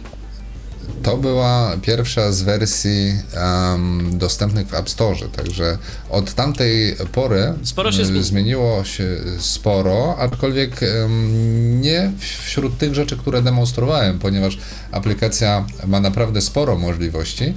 Ja pokazywałem głównie um, te podstawowe, które sprawdzają się w terenie i te praktycznie się nie zmieniły, więc, że tak powiem, podcast, który znaleźć można na stronach e, tyflopodcast.net jest aktualny i spokojnie można sobie mm, posłuchać tego podcastu, aby e, zapoznać się z działaniem mm, tej aplikacji. Mm, tu jeszcze odnośnie słów Sławka, to nawet e, nie to, że pewne rzeczy nie były wdrażane i tak dalej, tylko tu jest sytuacja tego typu, że w momencie, gdy e, jest ogrom pracy przy, przy tworzeniu takiej aplikacji, e, do tego jakaś suma doświadczeń e, testerów, mm, pewne rzeczy które po prostu umykają. Umykają, bo mm, co akurat tutaj też było bardzo ciekawe, jeśli chodzi o dobór beta testerów, o tym za chwilę. Y, po prostu użytkownicy, też ci, którzy są beta testerami, mają pewne nawyki, przyzwyczajenia i to jak gdyby pewne rzeczy też mogą umykać. Dzięki temu właśnie, gdy aplikacja mm, trafia na rynek i jest jakiś odzew od strony użytkowników, że słuchajcie, ale tu chyba lepiej by było y, zrobić to tak, bo, bo, bo tak to chyba jest jednak lepiej, gdy mm, trafia do programistów taka uwaga, wtedy oni mogą ją wdrożyć, szczególnie w momencie, gdy takich uwag jest więcej. I ta platforma, o której wspominał Bolek, do komunikowania się z mm, firmą, e, też e, umożliwia takie głosowanie na pomysły. E, w momencie, gdy ktoś publikuje jakiś pomysł, że aplikacja powinna posiadać to czy tamto, użytkownicy mogą jak gdyby sobie tam zagłosować na ten pomysł. Dzięki temu programiści później też zdają sobie sprawę, że na przykład ktoś jak tam napisze jakąś uwagę, to to i ona ma powiedzmy zero e, mm, komentarzy, no to, że to tak naprawdę dotyczy jednego użytkownika, a jeśli jakaś uwaga czy pomysł ma, nie wiem, 100 komentarzy na tak, no to, że to jest coś rzeczywiście istotnego i że trzeba to szybko wdrożyć e, i wprowadzić do kolejnej wersji. To jest bardzo fajne. Mm, z czymś takim mm, jeszcze się chyba nie spotkałem w innych aplikacjach. To mi się bardzo podoba. Ale tu chciałem jeszcze nawiązać do tego, o czym wspomniałem, czyli do doboru beta testerów. Tutaj sytuacja była bardzo fajna, ponieważ praktycznie można mówić o dwóch grupach beta testerów, znaczy o użytkownikach bardzo zaawansowanych i użytkownikach, którzy dopiero zaczęli się zapoznawać z systemem. I to było tak, bardzo do fajne należy ja, do tych, którzy, tak, dokładnie, do tych, do tych którzy, które, przepraszam, ci wszedłem w słowo, ale właśnie ja mm, no, praktycznie dokładnie rok temu pierwszy raz wziąłem iPhone'a do ręki e, i, i rozpocząłem e, zabawę, tak, i z tego rzeczywiście później też wynikło w trakcie taka dosyć ciekawa sytuacja, że ja jak gdyby mniej przyzwyczajony do, do, do pewnych standardów, e, które, które już w tym systemie istnieją, próbowałem gdzieś tam przelansować takie rzeczy, które, które trochę poza to wy, wykraczały. Tak? Natomiast Piotrek mnie sprowadzał na ziemię, mówiąc, że to jest mało intuicyjne, będzie trudne dla tych użytkowników, którzy mają przyzwyczajenia te, które w systemie e, funkcjonują. No i tak naprawdę trochę, trochę do dzisiaj tak jest. Ja się tam nie do końca zawsze poddaję. Ale to jest bardzo temu. dobre, ponieważ tutaj z kolei ja z mojej strony mogę powiedzieć, że ja z kolei byłem przyzwyczajony, czy jestem przyzwyczajony do pewnych rzeczy, do pewnych rozwiązań i po prostu um, pewne rozwiązania w ogóle by mi nawet do głowy nie przyszły, zgodnie z tą zasadą, je, jeśli się komuś e, każe zrobić coś niemożliwego, nie mówiąc mu, że się tego nie da zrobić, to To on to zrobi. zrobi, bo nie wie, że to jest niemożliwe, tak? I tu dokładnie było tak samo właśnie e, akurat ze mną i ze Sławkiem, po prostu ponieważ on nie wiedział, że, że to akurat e, rozwiązane jest w ten sposób, no to wpadał na pomysł, jak na przykład w, w, tutaj wprowadzić takie rozwiązanie, które jest innowacyjne i którego nigdzie indziej nie było. No trochę przy tym, żeśmy też pobłądzili, tak? W sensie takim nam to trochę opóźniło pracę, bo, bo, bo na przykład jednym z takich pomysłów było to, żeby do, dla tych osób, które wiedzą o czym jest, e, które, które mają iPhone i korzystają, żeby przyciski, które są w aplikacji, była ich możliwość obsługiwania nie, nie tylko poprzez, czy uruchomienia nie tylko poprzez podwójne tapnięcie, tylko na zasadzie takiej, jak, jak się wpisuje na mm, klawiaturze e, takiej tekstowej. e, Bezwzrokowej. Bezwzrokowej, tak? Czyli, że mm, ustawiamy się na przycisku e, i w momencie, kiedy odrywamy palec od ekranu, wtedy on się uaktywnia, tak? To no, mój taki był pomysł, żeby, żeby mm, jak gdyby zapewnić taką trochę większą stabilność obsługi um, aplikacji, w, w, będąc w ruchu. Tak, jesteśmy w autobusie, w tramwaju, yy, stoimy jedną ręką gdzieś się trzymamy za coś, drugą w drugiej ręce trzymamy, yy, trzymamy telefon czy w kieszeni. I, i jak gdyby taki stały kontakt z ekranem wydaje, wydawał mi się bardziej taki pewny, tak? No, na- natomiast później się okazało, że, że, że, że tu jest z tym e, duży problem, tak? Gdzieś tam jakieś inne rzeczy. Mamy słuchacza na linii, więc proponuję, żebyśmy odebrali. Mateusz, który pisał i pytał o e, Windows e, Mobile, a tym razem do nas się dodzwonił. Witamy cię, Mateuszu. Witam. Oj, strasznie przesterowany jesteś, więc bym prosił cię, żebyś się od mikrofonu odsunął. No i słuchamy cię. Już sekundka, sekundka. Okej.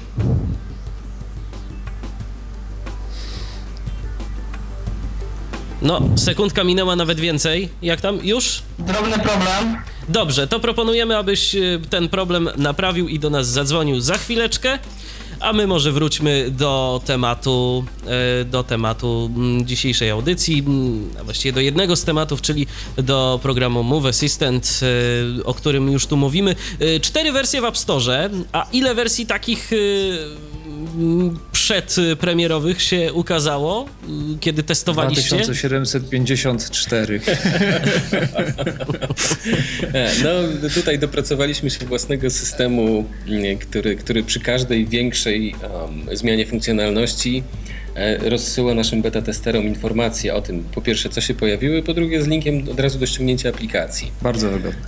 Także tych pośrednich wersji, no dużo, dużo, dużo i... Bo i tutaj, wreszcie- Michale, jeśli można, to powiem mniej więcej, jak to wygląda od kuchni. To jest tak.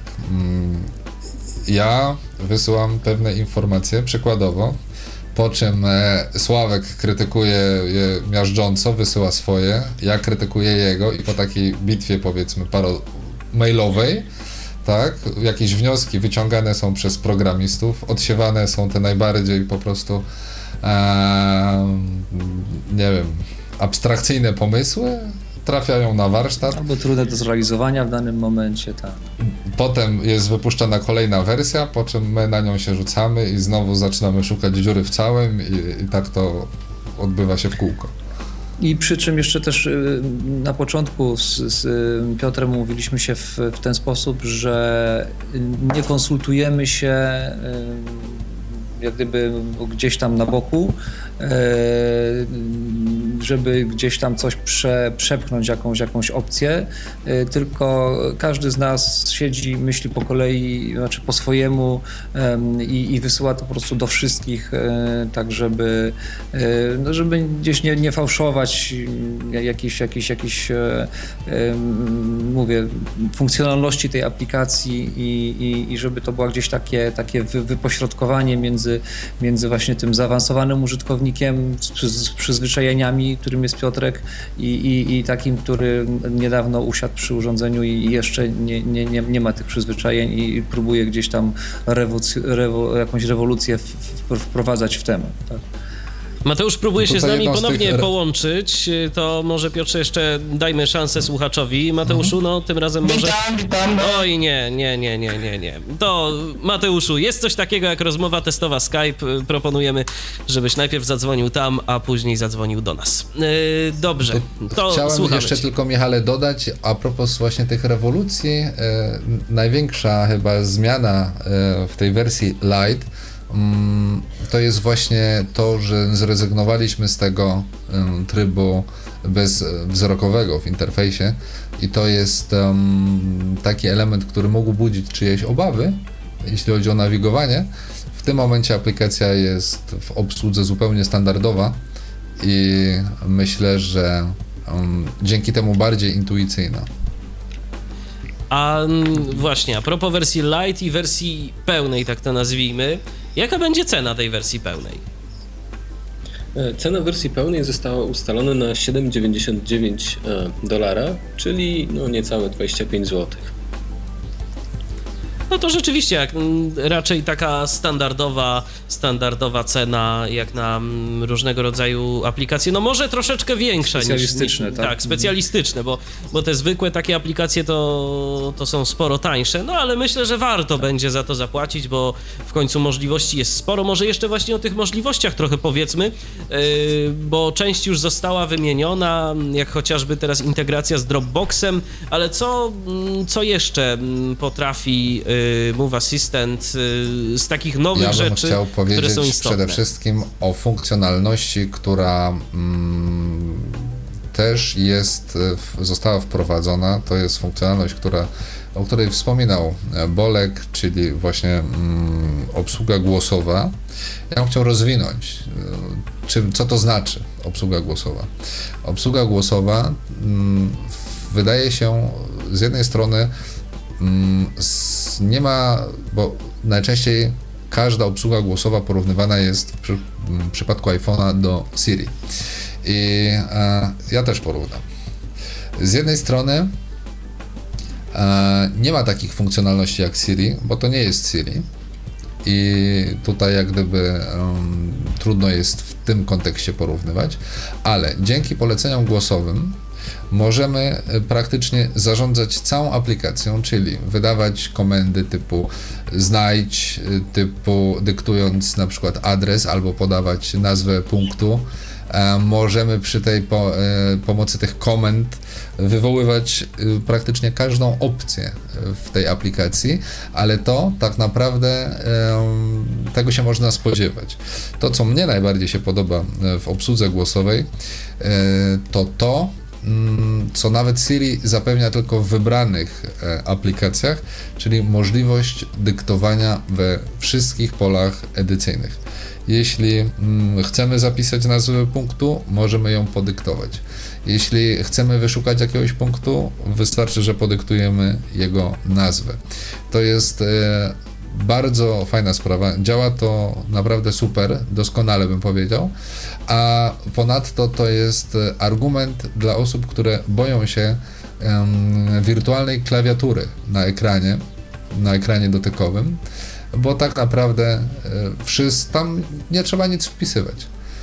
Po prostu możemy wydawać polecenia głosowe, możemy głosem dyktować tekst, jaki ma być wpisywany. Y, Także jak dla mnie największym mm, takim udogodnieniem mm, tej aplikacji jest właśnie możliwość takiej obsługi na szybko, bo to najwięcej czasu przypadku każdej aplikacji do nawigacji na iPhone'a tracimy na wpisywanie. I to jest też to, co, y, o czym mówiliśmy wcześniej, czyli mówienie do telefonu gdzieś na ulicy. Wcale nie uważam, tak jak wspominałem, że to jest coś dziwnego, a wydanie komendy te, y, do, do, do na, na naszej słuchawki to naprawdę to są dwie sekundy i mamy odpowiedź, a nie, że stoimy gdzieś na skrzyżowaniu i przez 15-20 sekund mozolnie próbujemy w hałasie wpisać na przykład adres, którego chcemy wyszukać. Dla mnie No właśnie. działa doskonale. No właśnie, a propos hałasu, jak sobie to rozpoznawanie radzi w hałasie? Dajmy na to, jesteśmy gdzieś na jakimś, testowałeś to Piotrze albo ty Sławku, na jakimś ruchliwym skrzyżowaniu? Ja y, powiem tak, z tego co wiem, o pewnie Bolek powie zaraz więcej, mm, rozwiązanie to jest em, oparte na tym samym systemie co Dragon Dictation. I powiem tak, ja sprawdziłem Dragon Dictation przy włączonym odkurzaczu i działał. Działał bardzo dobrze. Więc on chyba sobie wycina e, hałasy z tła. Nie wiem jak to robi, ale zakładam, że właśnie e, rozpoznawanie głosu e, w asystencie działa dokładnie tak samo. Bolku? Tak, tak, tak. To tak jak Piotrek właśnie mówił, to bazujemy na tym samym rozwiązaniu, na którym jest Dragon Dictation i Siri, tak przy okazji. E, tyle, tylko, że my potrafimy rozumieć i mówić po polsku, a Siri jeszcze nie. E, jeżeli chodzi o szum tła, no to, to, to radzimy sobie z tym całkiem dobrze. Mm, Jedyny problematyczny, em, jedyne problematyczne środowisko to jest wtedy, kiedy, jest, kiedy są rozmowy. E, Wtedy rozpoznawanie głosu również sobie radzi, tylko że łapie wszystko w okolicy, więc niekoniecznie to, co my chcieliśmy powiedzieć. Więc e, to jest, to jest sytuacja, w której, w której jest em, największy procent mm, fałszywych trafień. A taki, ro- taki mechanizm rozwiązania, e, rozpoznawania mowy, e, z którego korzystacie, to już jest jakby gotowy, gotowy słownik języka polskiego? Czy wy musieliście sobie tę całą bazę opracować, czy to już był, e, było skądś z zewnątrz dostarczone? Nie, z zewnątrz mamy tylko przetwarzanie dźwięków na tekst. Natomiast co z tym tekstem zrobimy, to już jest wszystko w naszych rączkach. Ale na tekst, jak rozumiem, czyli tam już musi coś rozpoznać tą, tą polską mowę. Czyli to, to, jest, to, jest, to jest po prostu jakiś mechanizm zewnętrzny, taki jak właśnie jak w Dragonie. Mhm. Tak, tak, tak, tak, tak. To jest zewnętrzny mechanizm. Czyli jak rozumiem, jeżeli na przykład nie mamy mm, dostępu do, do sieci, to to działać też nie będzie, bo po prostu no, polega to na wysyłaniu tej próbki naszego głosu na jakiś zewnętrzny serwer. No i w tym momencie musimy dostać odpowiedź zwrotną. E, Tak, to jest właśnie też e, taka propos chmura, tylko że innego producenta. Gdzieś tam sobie działają komputery, które potrafią przetwarzać mm, e, dźwięki zapisane na mowę. My im te dźwięki wysyłamy i dostajemy z powrotem tekst. Tak, Czyli, ale że- tutaj w tym, w tym miejscu jeszcze chcę powiedzieć, że, że no to oczywiście ten, ta, to, to rozpoznawanie i i obsługa aplikacji e, głosem jest alternatywna, czyli jeżeli nie mamy zasięgu do sieci, to nie znaczy, że nie możemy aplikacji użyć, możemy wszystko sobie to zrobić e, z klawiatury e, ekranowej i, i oczywiście wolniej, mniej komfortowo, natomiast też jest oczywiście w pełni dostępna aplikacja. Więc mamy rozpoznawanie mowy i sterowanie głosowe całą aplikacją. No bardzo, bardzo fajna rzecz, bo to rzeczywiście może ogromnie przyspieszyć yy, znajdowanie różnego rodzaju punktów, czy w ogóle yy, sterowanie, mm, sterowanie programem. Yy, co jeszcze z takich Możemy ciekawych? zademonstrować. O właśnie, okej, bardzo dobry pomysł. Ma ktoś odkurzacz tam? Tak a propos? No właśnie, właśnie tak się rozglądaliśmy, ale Niestety, nie, nie ma, nie ma. Biuro puste. Może, może Bolek będzie buczał jakoś czy coś, a ja tutaj coś. Okej. Ja spróbuję, Ja wyciszę nie jeszcze wiem jak to podkład. wyjdzie. Dobra. O, już. Instrukcja. Powtórz komunikat. Pokaż okolice. Teraz e, słychać dobrze? Słychać, słychać. Informacje GPS. Przycisk. No to zaczynamy. GPS. Może jak gdyby zobaczymy jaki mamy zasięg. Dokładność 65 metrów. Prędkość brak. Kierunek brak. Nie jesteśmy w ruchu, więc kierunek i prędkość są e, brak. E, e, Natomiast dokładność GPS-a 65 marna. No bo jesteśmy w budynku też, także, także nie jest najlepiej. Mamy tutaj pierwszy przycisk. Przycisk. Pierwszy przycisk, który jest, nosi nazwę Pokaż okolice. Tapiemy dwa razy. Liczba rekordów. Okolica. Menu główne. Przycisk wróć. I tutaj mamy- Skwera Twelbauma, Pawia Warszawa Wole, 110 metrów, dwa kierunek. Skrzyż. Dzielna. Skwera Twelbauma Warszawa Wole, 119 metrów, trzy kierunek. Skrzyż. Dzielna. Bellottiego Warszawa Wole, 119 metrów. Po kolei Skrzyż. punkty, Esperanto. które dostaliśmy. Dzielnica Wola Nowolipki Mazowieckie, 133 metrów, trzy Tutaj kierunek. może wtrącę się na chwilkę. Mamy e, w- taki, taki, z takich ciekawszych funkcjonalności, e, w tym trybie przeglądania okolicy mamy też taki tryb eksploracji. Ponieważ iPhone ma, oprócz GPS-a ma też różne inne czujniki, na przykład magnetometr, na przykład kompas, na przykład żyroskop, to korzystając z danych z tych czujników mamy, oferujemy też taką, taki tryb eksploracji, w którym e, kręcąc telefonem e, on uaktualnia nam listę punktów, które są przed nami, czyli daje nam możliwość zorientowania się tego, co jest na wprost. Jak gdyby obejrzenie okolicy, tak? To, Tak, ciężko to zaprezentować, No, aha, teraz zobaczymy. Eksploracja nie. Przycisk. Eksploracja tak. Północ. Północ. Pusta lista. Nie ma nic nie złapał, nie wiem dlaczego. No dlatego, że znajdujemy się w pomieszczeniu i niestety tutaj... W, On ma problem pewnie z... O, coś chyba się pojawiło. Pusta lista. A nie. No właśnie. nie, tak, no to oczywiście... Nie, nie, tu e, Sławek ma ustawiony za mały promień e, wyszukiwania. Nie, niemożliwe. Nie, nie, nie, nie, Tam ustawiony jest promień w porządku, tylko że niestety mamy tutaj problemy z zasięgiem. Ja patrzę, w, w momencie kiedy Sławek pokazuje, patrzę na swój telefon, to tutaj um, sygnał GPS nam pływa O, teraz niestety. pokazał. Warszawa Wole, 116 metrów, dwa kierunek. Tak, już jak gdyby ja ruszyłem aparatem. Pusta lista. Mm, Tak, także to ciężko no tak, zaprezentować. e, Na No to- północy po prostu nic nie ma, nic nie wykrywa. Nie, Cała cywilizacja jest na wschodzie. E, Natomiast tutaj mamy, mamy, mamy, mamy pływanie sygnału GPS i tak jak e, ja sobie z boku śledziłem to, co e, na aplikacji, no to 65 metrów, potem dokładność spadła do 1,5 kilometra, potem z, wzrosła do 200 metrów. Mhm. No jesteśmy w takim niezbyt korzystnym dla takich zabaw miejscu między wysokimi budynkami w środku biura, także tutaj stąd ten problem. I Ja teraz, gdy chodzi, mhm. gdy chodzi jeszcze powiem o tą pokaż okolicy, to zdemonstruję może tą opcję e, głosową. Tak, ustawiamy się na przycisk. Polecenia głosowe. Polecenia. E. Polecenia głosowe. Przycisk.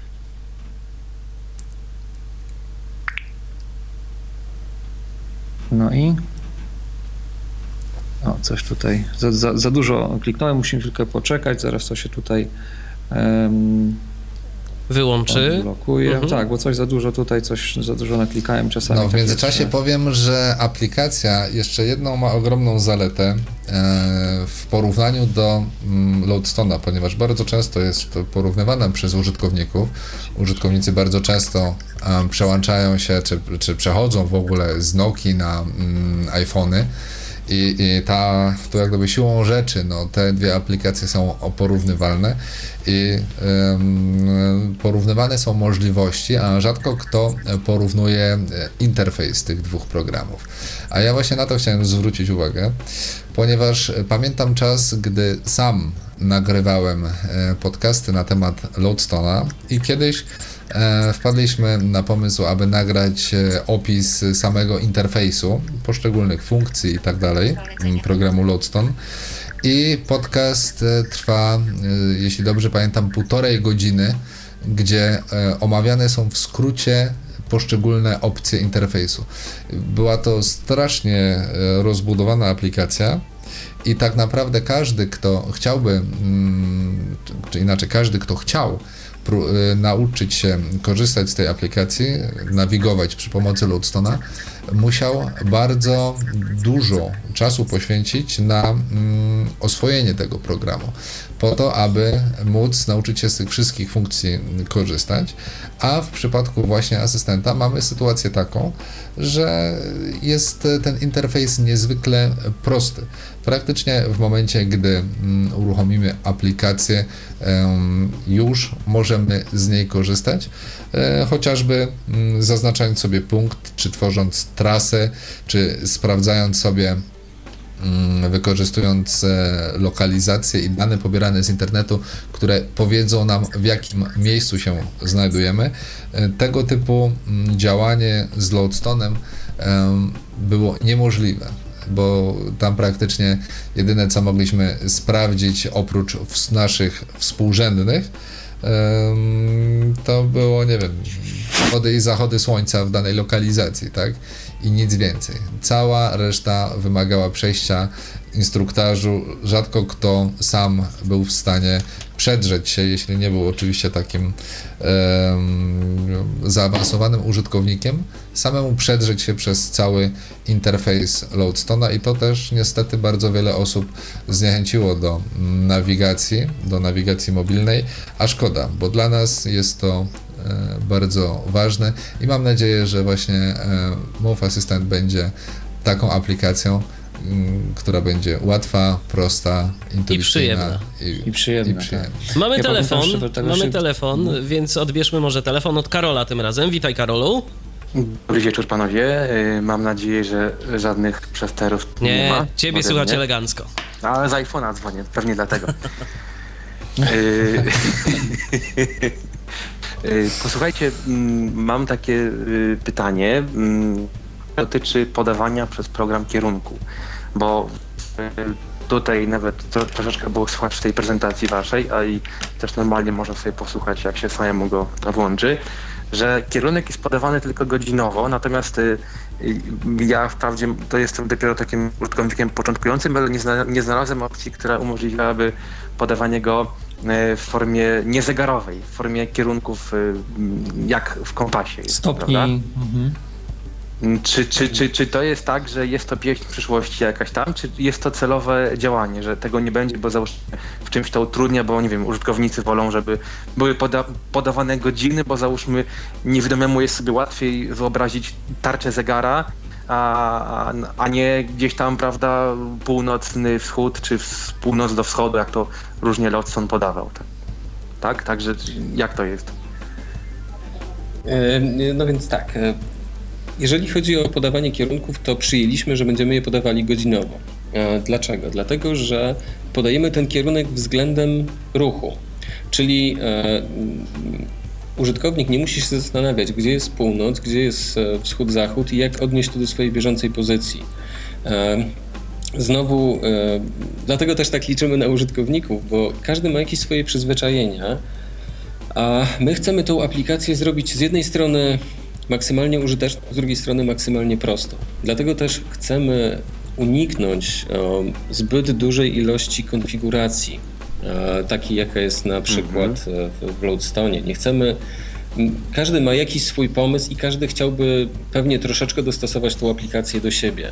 E, To nie zawsze jest możliwe. Co więcej, czasami powoduje bardzo duże komplikacje i bardzo duże mm, namnożenie dodatkowych elementów interfejsu. No w związku tak, z tak. czym założyliśmy... Bolku, mogę? Tak, oczywiście. Bo e, chciałbym tutaj, Karolu, ci powiedzieć tak, bo nie wiem, jak słuchałeś nawet, jak demonstrował Sławek, czy jak sam masz aplikację, możesz łatwo się przekonać. Podawany jest kierunek godzinowy w momencie, gdy się poruszasz, czy w momencie, gdy y, wyświetla ci się na liście. Masz kierunek godzinowy, ale w momencie, gdy uruchomisz sobie mm, explora, tryb eksploracji i obracasz się z telefonem, to masz podawane e, kierunki mm, e, według stron świata. No, to słyszałem, Więc- tak, tak. Tak, więc i, i, i to ma sens w momencie, gdy jesteś jak gdyby, a, gdy stoisz w miejscu, bo jak gdyby iPhone'em wyznaczasz kierunek, w którym e, kierujesz się i wtedy wiesz, że na przykład jak się odwracasz, nie wiem, w prawo i ci iPhone mówi wschód, to wiesz, że jesteś na wschodzie, a w momencie, gdy, gdy, gdy się poruszamy, gdy te kierunki często się zmieniają, to tak naprawdę trudno nam jest określić, nam, przynajmniej mówię o sobie, e, z sytuacji osoby e, w 100% niewidomej, nie jestem w stanie określić, szczególnie gdy słońce nie świeci, tak, mocno, co trzeba podkreślić, e, s- gdzie jest wschód, zachód i tak dalej, i tak dalej. No tak. Więc y, to nad tym problemem żeśmy się zastanawiali, dyskutowaliśmy i mm, dobrze, że na to zwróciłeś uwagę. My też i tak jak mówię, w przypadku do takiego doszliśmy wniosku, że tak będzie lepiej. To nie tak też, że e, właśnie jak mówi Bolek, chcemy uszczęśliwić na siłę, więc wszelkie głosy e, są mile widziane, po to też powstała ta platforma do komunikowania się, żeby właśnie ewentualne tego typu kwestie wyjaśniać, że można przekonać się, co jest na wschodzie, zachodzie i tak dalej. Wystarczy przejść w tryb e, eksploracji i wtedy możemy łatwo sprawdzić, co gdzie jest, a tak naprawdę najłatwiej jest korzystać nam w trakcie drogi, um, kierując się na um, godzinę. Tak naprawdę, jak znam różnych użytkowników Loadstona, to na przykład nie znam osoby, która korzystałaby ze stopni. A była tam No nie, bo to funkcja. najbardziej takie fikcyjna rzecz, y, prawda? No, dla nas. Dokładnie. Dokładnie, tutaj ciężko byłoby. Ja, ja też y, stopnie w Lodstonie to używałem w ramach takiej, no umówmy sobie, Ciekawostki. umówmy się ciekawostki, tak? E, takiego troszeczkę bajeru, natomiast umówmy się, mało to było funkcjonalne, no ale była to jakaś tam alternatywa, bo a nuż by się znalazł ktoś, kto chciałby skorzystać. No, mnie w tej grupie nie, nie było. E, To Karol, jest powiedz jedna- nam jeszcze w takim razie, co Ci się podoba w aplikacji? Y, W aplikacji podoba mi się to, że przede wszystkim ona jest lekka, że y, mnie nie zdarzyło się na przykład, co jest bardzo ważną y, sprawą, żeby mnie ona zawiesiła telefon. W jakiś tam sposób został tak naprawdę sam bez niej na ulicy. Bo o ile w domu się można z iPhone'em szarpać, można go resetować, studować, y, natomiast y, w, ruchu ulicznym nie należy to do rzeczy ani łatwych, ani przyjemnych. To znaczy, no może bym to i zrobił, ale Ale Karolu, y, to tak z ciekawości zapytam, bo, bo to jest dla mnie mm, ciekawostka, co, co mówisz. Może ja nie jestem jakimś y, takim bardzo y, użytkownikiem mocno eksplorującym iPhone'a, ale on ci się zawieszał, tak, że musiałeś go resetować? To znaczy się osobiście raz mi się iPhone tak zawiesił, nawet mogę wam to był program, komunikator Voxer, którego używam. iPhone się tak zawiesił, że mm, w ramach ciekawostki powiem, działało to w ten sposób, mm, że mogłem jedynie wtedy z niego korzystać, jeżeli się z kimś połączyłem e, poprzez wybieranie głosowe i włączyłem na tryb głośno-mówiący, czyli odsunąłem telefon od ucha i wcisnąłem raz przycisk home, żeby wyjść z opcji telefon. Wtedy cichutko voiceover mówił. E, ale jak się ktoś rozłączył, to wtedy nic się nie działo. Ani go wyłączyć, ani go włączyć. To znaczy się, jak już się udało mi go wyłączyć, to w tym momencie, jeżeli się włączył, wracało to do e, punktu, że tak powiem, poprzedniego. No i cóż, no nie było innej rady, jak wszystko jak gdyby przywracać. Mało tego, musiałem zrobić sobie kopię w iCloudzie, bo ta, która była mm, w komputerze, to była kopia, się zrobiła z awarią, więc rzecz ciekawa, jeżeli postawiłem iOS-a od nowa i przywróciłem sobie archiwum e, z komputera, wszystko wracało do tego samego miejsca, czyli telefon się znowu wieszał. Więc musiałem do kolegi zadzwonić. e, Ale jaka przy- dobra archiwizacja. No przy, no ale porządna archiwizacja, to prawda. I musiałem do kolegi zadzwonić, który trzymał po prostu połączenie.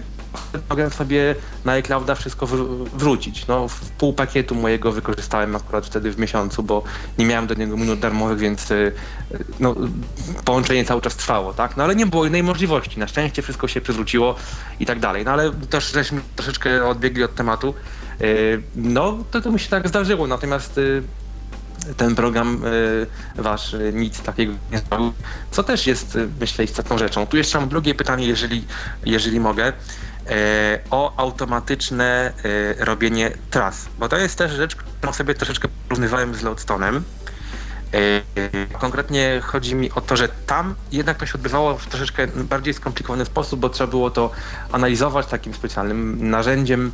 E, To, co się nagrało, to się potem tam przetwarzało i wtedy wracało do telefonu, e, no i jakoś tam działało. Natomiast tutaj działa to w sposób bardziej zautomatyzowany, ale y, czy, czy, czy na przykład jest możliwe coś takiego, żeby działało to w ten sposób, że telefon wykrywa danego położenia i sam tworzy punkty nie w sposób automatyczny, a w sposób taki, że załóżmy mm, jest zakręt, tak? Idziemy sobie prosto, więc no ja nie potrzebuję idąc prosto 500 metrów, żeby mi się punkt tworzył ustalony mój czas. Czy, czy jest coś takiego możliwe, żeby od skręcie moim załóżmy w prawo, jak będę szedł już i tą trasę sobie odtwarzał po raz drugi, telefon powiedział skręć w prawo, bez jakby edytowania tego punktu y, przeze mnie. Czy, czy, czy macie coś takiego w planach? To jest mm, rzecz nieosiągalna. E, No więc tak, to pa- parę, różnych użytkowników pytało nas o tą, o tą funkcjonalność. E, Nasza aplikacja rejestruje trasę z maksymalną możliwą dokładnością sygnału GPS w danym momencie. E, plus jeszcze uwzględniamy też ustawienia, na przykład częstotliwość zapisu. E, czyli chcemy w przypadku, kiedy użytkownik jedzie autobusem albo tramwajem, wtedy nie potrzebujemy tak gęsto punktów stawiać, no bo w drogę powrotną użytkownik będzie zasypywany komunikatami. Natomiast Dokładnie. jeżeli chodzi o o śledzenie zakrętów. Tego niestety nie jesteśmy w stanie na obecną chwilę zrobić. Wynika to po prostu z tego, że sygnał GPS jest zbyt mało dokładny i dodatkowo pływa. To zwłaszcza w mieście jest obecne. Ja mieszkam daleko poza Warszawą, w miejscowości, która ma 10 domów i tam dokładność jest z rzędu 5-10 metrów i tam takie rzeczy są możliwe. Natomiast y, taka średnia dokładność podczas ruchu w Warszawie oscyluje między 30 a 60 metrów. I przy takiej dokładności nie jesteśmy w stanie jednoznacznie stwierdzić, czy to jest zakręt, czy to jest pływanie sygnału GPS. A nie dałoby się no. tego porównywać na podstawie tych czujników, które ma iPhone? E, tak, no tutaj prowadzimy mm, rozwój dalszy tego i będą usprawnienia e, jeżeli chodzi o, e, jeżeli chodzi o zapis trasy. Natomiast zawsze no, tą granicą jest, e, mm, jest, jest, jest dokładność sygnału. Nie możemy obiecać użytkownikowi, że będziemy go prowadzili, e, to się po angielsku ładnie nazywa turn-based. Nie wiem, czy jest jakiś taki ładny polski odpowiednik. Zakręt po zakręcie nie, chyba tak. To się... Zakręt po zakręcie, tak. właśnie, mhm. brakowało mi słowa. Natomiast nie możemy tego obiecać na obecną chwilę, bo, mm, no bo jeszcze brakuje nam, brakuje nam dokładności.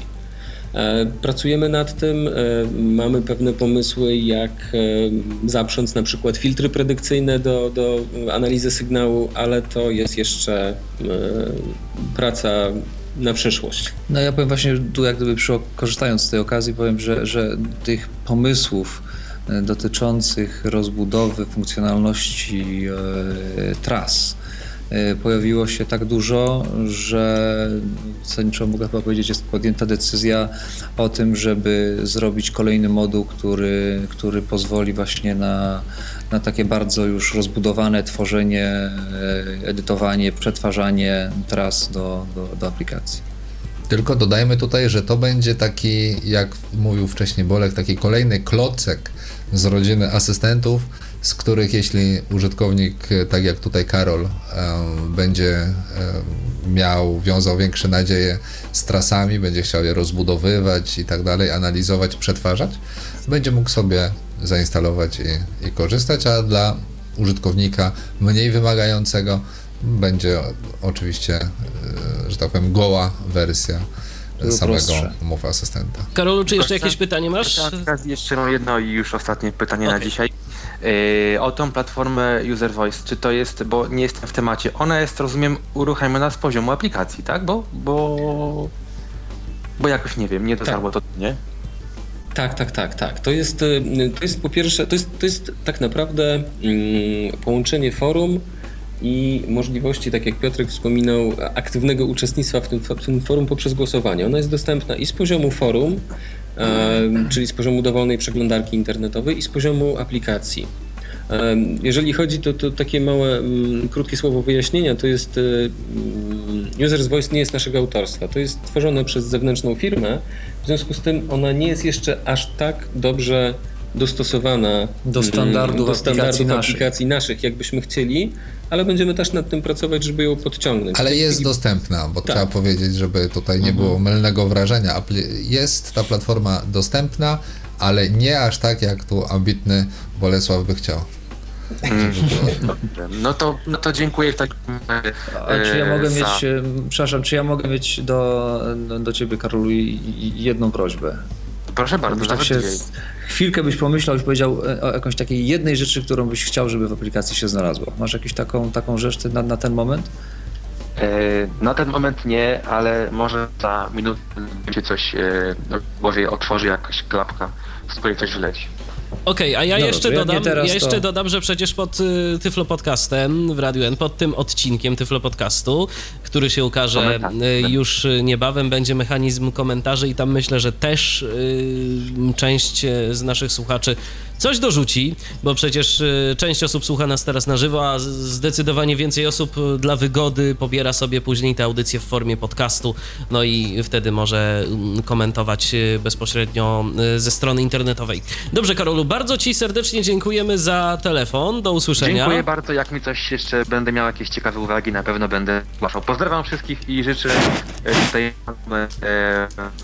z firmy owocnej pracy i, i wielu sukcesów. Dziękuję. Dziękujemy, dziękujemy za telefon. Do usłyszenia. Super. To teraz Dziękuję może, bardzo. Sławku, co z tym głosowym, y, głosowym dyktowaniem? patrzymy, patrzymy. Głosowym sterowaniem? Głosowe. Przycisk. Polecenia głosowe. No mamy typowy efekt prezentacji. E, Gdzie jestem? Rozpoczęto geokodowanie. Pawia 405501 Warszawa, Polska. Poszło. Zadziałało. Już myślałem, że, już myślałem, że nas tutaj przyciśnie efekt demo, ale na szczęście nie. Ale to tak E, zawsze jest, jak kolejna chcemy coś rzecz. sprawdzić. Tak, teraz to, Pogodę to było jak sprawdź, gdyby... pogodę. Tak. Jaka A, jest pogoda właśnie? Warszawie? Pogoda. Pogoda. Aktualna pogoda deszcz ze śniegiem. Temperatura minus 1 stopień. O, to nie jadę. 19 km na godzinę. No właśnie, to specjalnie niezachęcająco. I to jest e, przykład, to są były dwa przykłady wykonania jak gdyby kon, konkretnych e, funkcji e, z, z danych przycisków, e, takich, które wykonują jak gdyby te akcje zewnętrzne, tak? czyli e, szukają naszej lokalizacji, ściągamy e, z serwera informacje o pogodzie, ale można też wejść głębiej do, em, do aplikacji. Na przykład mamy taki przycisk pod tytułem, e, on się Wymuś nazywa... komunikat. Wymuś komunikat. Polecenia głosowe. Aktualne wy- zbiory punktów. O, zbiory Przycisk. punktów. I teraz zbiory punktów mogę al- albo uruchomić e, właśnie dwa razy tapiąc, Albo, pogoda. Polec, aktu- e, polecenia głosowe. Przycisk. albo po prostu poprzez polecenia głosowe, czyli robię zbiory punktów. Sporo Zbiory punktów. O, już Menu jestem w podmenu e, zbiory punktów i tutaj mamy właśnie między innymi e, możliwość wyboru e, aktywnej bazy, którą, którą chcemy w danym momencie używać, przeglądania swoich punktów ulubionych, tras i tak Oczywiście Mamy- tutaj można jeszcze głębiej się zagłębiać, że tak powiem, głębiej zagłębiać. Jakby na przykład Sławek chciał wejść e, od razu w ulubione punkty. Wystarczy, że powie ulubione i w tym momencie dostajemy listę punktów, na przykład, do których najczęściej się kierujemy. E, Wystarczy tapnąć w taki punkt, zaznaczyć go, potem przycisk śledź punkt i już jesteśmy prowadzeni jak za rączkę do danego punktu. Mamy kolejny telefon od Jacka tym razem. Witamy E, Cię, Jacku. Dobry wieczór. Mam pytanie, a jak mogę pobrać e, ten Tyflo podcast, jak co dzisiaj było, bo ja dzisiaj nie słuchałem dobrze, nie? Dobrze, Jacku. E, możesz pobrać ze strony www.tyflopodcast.net. Już za mm, kilka godzin będzie dostępny, będziesz mógł sobie go pobrać i będziesz mógł sobie go posłuchać. Dziękujemy Ci bardzo. No i takie pytania się pojawiają. E, na naszej antenie w końcu jest ta audycja na żywo. E, czy coś jeszcze o Move Asystencie? Bo to nie wszystko, co Transition Technologies y, przygotowało dla niewidomych użytkowników. O tych pieśniach przyszłości myślę też sobie za moment porozmawiamy, ale czy jest jeszcze coś, o czym warto powiedzieć a propos tej aplikacji, która jest już dostępna? Tak, Na pewno warto- myślę, ja myślę, że trzeba przede wszystkim powiedzieć, że aplikację można pobrać w wersji light za darmo i można ją potestować i można się przekonać, że to, mm, co tu y, mówimy, to nie są jakieś bajki, to nie jest jakiś e, wirtualny produkt, y, to można sprawdzić na własnej skórze, przetestować, to naprawdę działa. Ja ze swojej strony polecam. Okej, zatem teraz y, proponuję, abyśmy przeszli do kolejnych y, produktów, których jeszcze nie ma, ale już gdzieś tam w laboratoriach y, się tworzą. I to będą, tak jak wspomnieliście, kolejni asystenci, bo mamy Move Assistant, czyli mamy asystent ruchu, mm, asystent, asystent poruszania się. No i mamy jeszcze na przykład Home Assistant, yy, coś takiego jest w planach. Cóż to takiego będzie? Asystent domowy? Kto pierwszy? razem, razem wzięliśmy oddech z Borkiem. Dobrze, E, to może ja chwilkę. E, Home Assistant, tak, tak jak mniej więcej sama nazwa wskazuje, ma być to taka aplikacja e, z pewnymi funkcjonalnościami, które będą przydatne, no powiedzmy, wyjściowo e, w takim życiu codziennym, czyli, e, czyli w domu.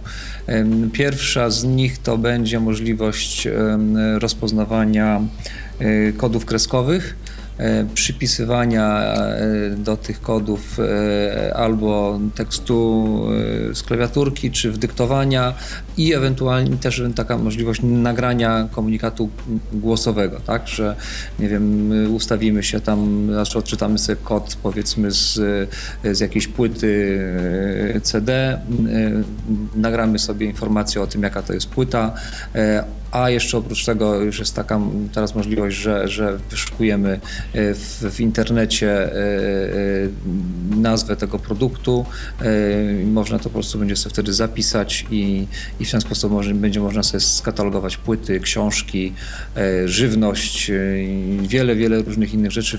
Tak na- naprawdę wszystko, na czym ten kod się da nakleić, bo to będzie możliwość też odczytywania kodów już, które są na, na danych produktach o, oraz drukowania własnych kodów i, i oznaczania przeróżnych przedmiotów swoimi własnymi prywatnymi Tutaj kodami. To chciałbym gdyby- dodać, Michale, tak jak twój pen friend, o którym nagrywałeś kiedyś audycję, będzie to O, działało dokładnie, dokładnie tak samo. E, Czyli to Mhm, będzie działało e, rzeczywiście na zasadzie kodów e, kreskowych, po prostu będą, be- ale te kody, jak rozumiem, trzeba będzie sobie samemu gdzieś tam wydrukować osobno na, na drukarce. E, Tak. No i wtedy już e, można sobie z tego korzystać. Coś jeszcze? Znaczy To- z te kody to będą, Michale, dodatkowa opcja, bo jak Aha. gdyby bazową opcją jest rozpoznawanie klasycznych kodów paskowych na różnego rodzaju wszystkich opakowaniach. Mhm. Nieważne, czy to jest chemia, czy to jest e, płyty, książki i tak dalej, i tak dalej. Plus do tego jest dodatkowa opcja um, wydrukowania kody. sobie kodów własnych i te własne kody można sobie też zaetykietować na przykład, nie wiem, no, na, na, na- cokolwiek, bo rozwiązań, tak jak w przypadku Penfrienda, jest tyle, ile starcza wyobraźni. To mogą być dokumenty, prawda, y, jakieś tam takie, których my często powiedzmy potrzebujemy gdzieś tam wziąć do ręki czy zanieść. No, no przeróżnych, przeróżnych. To nawet tutaj szkoda mm, to y, ten, ten, ten, ten temat jakoś tam rozwijać, bo, bo, bo zastosowań jest naprawdę mnóstwo.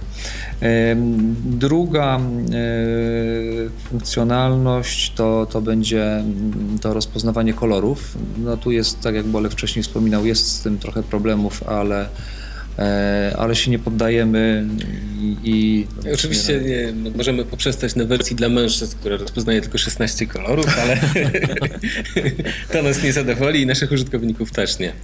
Myślicie też będzie o użytkowniczkach.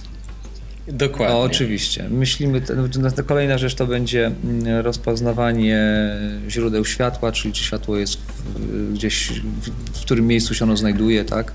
E, I tam z tym, z, tym, z tym rozpoznawaniem źródeł światła jest też jeszcze jakieś takich kilka e, głębszych e, Wyzwań. wyzwań i pomysłów, myślę, że bardzo, bardzo interesujących. No zobaczymy, jak to, jak to wszystko pójdzie. I co jeszcze? No jeszcze chcemy dołożyć do tego wirtualną lupę, czyli e, możliwość na przykład dla osób, które są, dla, dla osób słabowidzących, e, na przykład e, pomóc przy przeczytaniu ulotki do leku.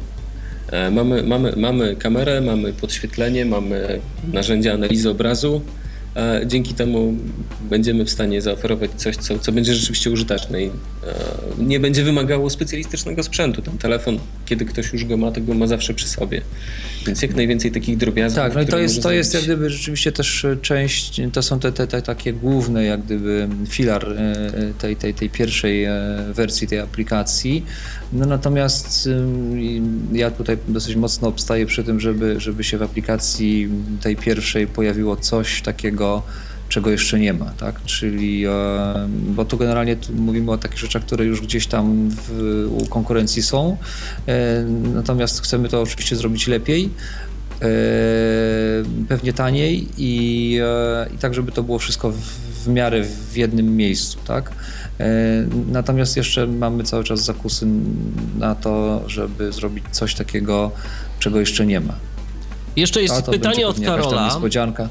Jeszcze jest pytanie od Karola. Karol pyta o mapy wykorzystane w funkcji Gdzie jestem. Czy są to mapy Google'a, czy są to te słynne mapy iOS, które y, różne elementy naszego świata mm, tak porozmieszczały niekoniecznie tam, gdzie powinny porozmieszczać?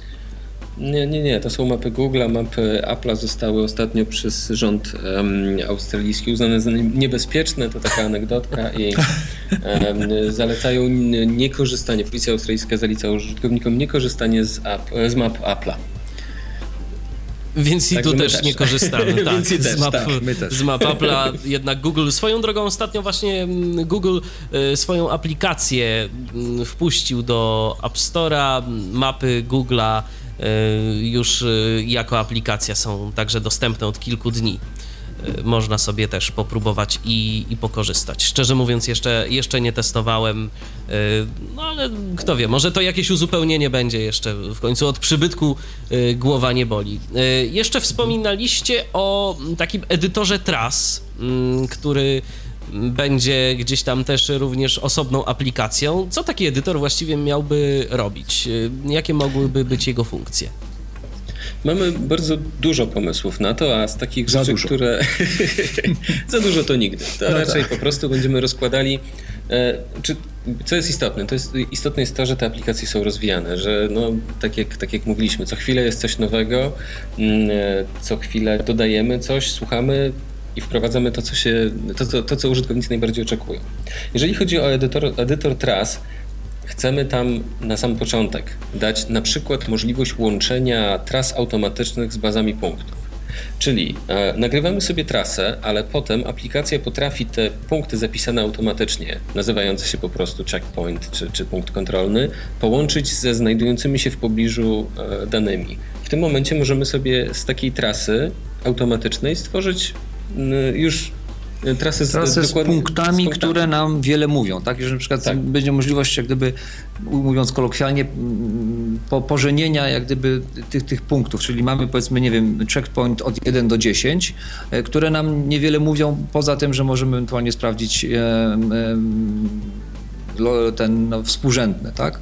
E, I do tego e, włączamy funkcję, żeby e, do tego powiedzmy checkpoint 1 został dopasowany najbliższy punkt z bazy i tutaj na przykład sobie wybieramy bazę skrzyżowania, tak? I dostajemy do wyboru powiedzmy, nie wiem, trzy najbliższe punkty e, z z tej okolicy, wybieramy sobie jakiś i już zapisujemy i ten checkpoint już się nie będzie nazywał e, checkpoint 1, tylko będzie się nazywał skrzyżowanie, nie wiem, Marszałkowska, Jerozolimskie, tak?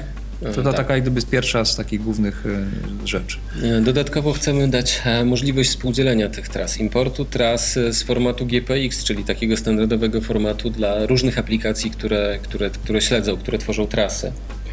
Dodatkowo mapy iOS-owe, jakie by nie były, są dotykowe, czyli będzie można te trasy no, trochę sobie zwizualizować i, i, i zbadać, co jest w pobliżu, poprzesuwać. Pomacać. Pomacać. Będzie można edytować, będzie można przesuwać punkty, będzie można usuwać punkty. Tak głębiej, że tak powiem, w tych trasach będzie można tam E, sobie Tak, no bo jest, jest cała, jest, e, jest, jest dosyć dużo rzeczy, które z taką trasą można chcieć zrobić, a nie chcemy, no tak jak, tak jak usłyszeliśmy feedback od użytkownika, chcemy trzymać te aplikacje, mm, żeby były lekkie, żeby były proste w obsłudze, czyli wszystkie możliwości edycji tras w osobnej aplikacji, po to, żeby ona służyła tylko do edycji tras, żeby tam można było wsadzić dużo ciekawych rzeczy. Mamy telefon. Mateusz, y, miejmy nadzieję, że już y, uporał się ze swoimi problemami technicznymi. Mateuszu? Halo? Witam. No chyba się jednak nie uporał. No się jednak Mateusz nie uporał. No trudno, no, wytrwały słuchacz, aczkolwiek no niestety y, technika czasem bywa problematyczna. Y, Jeszcze tak y, jak przed audycją rozmawialiśmy, to wspominaliście o rozwiązaniach chmurowych i tu zresztą w ogóle padło takie pytanie od naszej słuchaczki, co to jest właściwie ta chmura, to wyjaśniliśmy, ale co te rozwiązania chmurowe mają robić? Jakie funkcje mają realizować dla aplikacji, które będziecie tworzyć? Okej, no to przede wszystkim chmura jest dla nas sposobem na to, żeby się otworzyć na inne platformy. E, niekoniecznie tak dobrze udźwiękowione albo tak mocno jak iPhone. E, w chmurze, czyli no, mamy przykład z przetwarzaniem mowy. e, wysyłamy do chmury kawałek naszego własnego głosu, dostajemy w zamian tekst. Natomiast my w chmurze chcemy zrobić operacje związane z przetwarzaniem obrazu. Na przykład wykrywanie numeru autobusów. E, I w tym momencie, mm, niezależnie tak naprawdę od systemu, który jest na końcu i nie do końca zależnie od tego, co to za telefon, e, robimy zdjęcie nadjeżdżającemu autobusowi i w czasie poniżej sekundy dostajemy odpowiedź, na przykład 175. Em, Snując e, te pomysły dalej, możemy to powiązać z aplikacjami, e, które dają nam rozkład jazdy.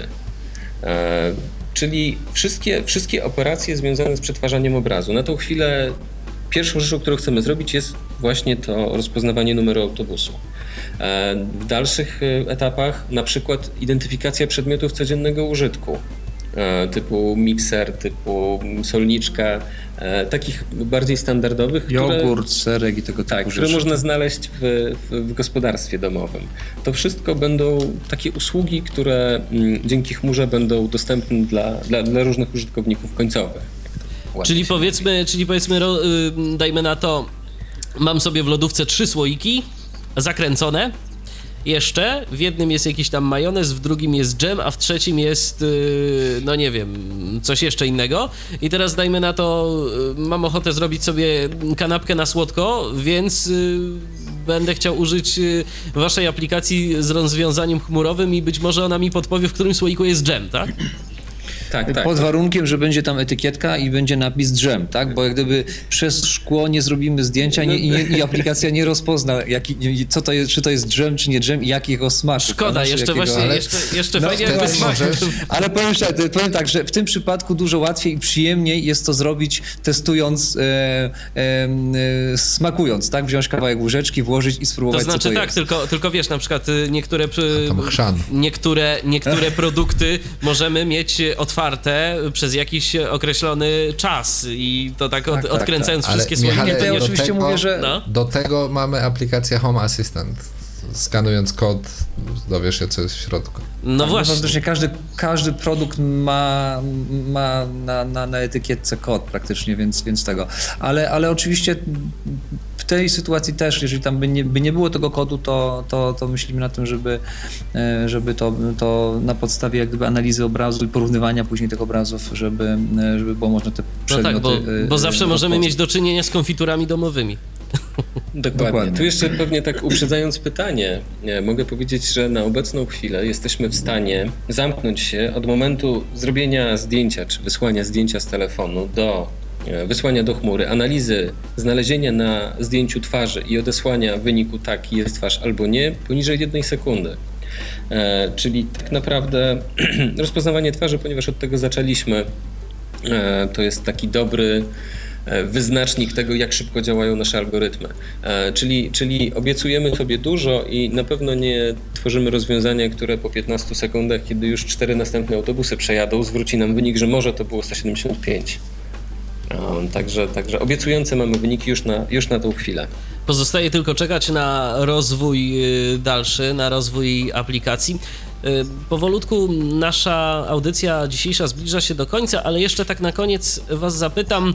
y, No, wcześniej na samym początku mm, projektowaliście mm, aplikację dla klienta zupełnie innego, dla klienta biznesowego, który przede wszystkim zwraca uwagę na design, żeby mu się tam ładnie informacje prezentowały. Ciężko było się przestawić na ten inny sposób postrzegania y, tego wszystkiego, co jest istotne na ekranie dla osoby niewidomej, czy, czy po prostu nie było z tym wielkiego problemu?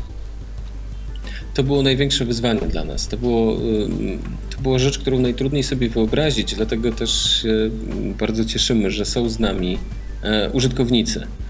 Dlatego cieszymy się, że, że, że, mamy, że mamy Sławka, że mamy Piotrka, że mamy innych testerów, bo dzięki nim tak naprawdę wiemy, czego, czego użytkownik oczekuje. To, to dosyć, dosyć to, to, to, było, to było duże wyzwanie dla nas, żeby, żeby stworzyć aplikację, która będzie używana w- no, zupełnie innym zupełnie środowisku. Inny, zupełnie innym Mhm. środowisku, zupełnie inny sposób niż, niż widzący użytkownicy, em, która, która będzie po prostu dostępna. No i, no i cóż, no mam nadzieję, że radzimy sobie z tym. No to przy, myślę, że tu albo Piotr, albo Sławek mogą potwierdzić, zaprzeczyć. Taka Ja cisza myślę, była, bo że ja czekam tak. aż Piotr powie pierwszy, a Piotr będzie czekał aż ja powiem, nie? Ja, ja myślę, nie. że w moim podcaście widać doskonale, jak mi się aplikacja podoba i myślę, że jest naprawdę bardzo użyteczna. I tak jak mówię, nie polecałbym rozwiązania, które uważałbym za kiepskie, a tutaj mając też wpływ na mm, w pewnym zakresie na kształt tej aplikacji, kłócąc się ze Sławkiem. e, Już nie używasz sam- za dużych słów, no przecież my tylko wymieniamy poglądy, nie? Chciałem, się, No żebyśmy tak, się tak, kłócili, tak, to bez to, się- to się tak nazywa. A- w każdym razie A noże czasem aplikacja latają. jest, jest A, i bardzo... Myślę, że dzięki temu właśnie aplikacja jest bardzo fajna, że możemy coś z własnych doświadczeń do tego mm, wsadzić y, i naprawdę mm, przyjemnie się z niej korzysta. Przyjemnie i z każdą aktualizacją y, przyjemniej, więc no, ja jestem naprawdę y, pod dużym wrażeniem, szczególnie, że mam doświadczenie z różnymi aplikacjami do nawigacji i poza tym, że oczywiście asystent jest y, w 110% dostępny, jest naprawdę tak dostępny, że jak Bolek mówił, samo Apple tego nie przewiduje. Em, to jest raz, a dwa jest naprawdę intuicyjna, prosta i lekka, bo y, ja rzeczywiście, dopiero Karol mi zwrócił uwagę, y, sam pamiętam kilkanaście sytuacji takich, gdy e, dojeżdżałem do jakiegoś miejsca zupełnie mi nieznanego, posiłkując się loadstonem i telefon mi zawisał.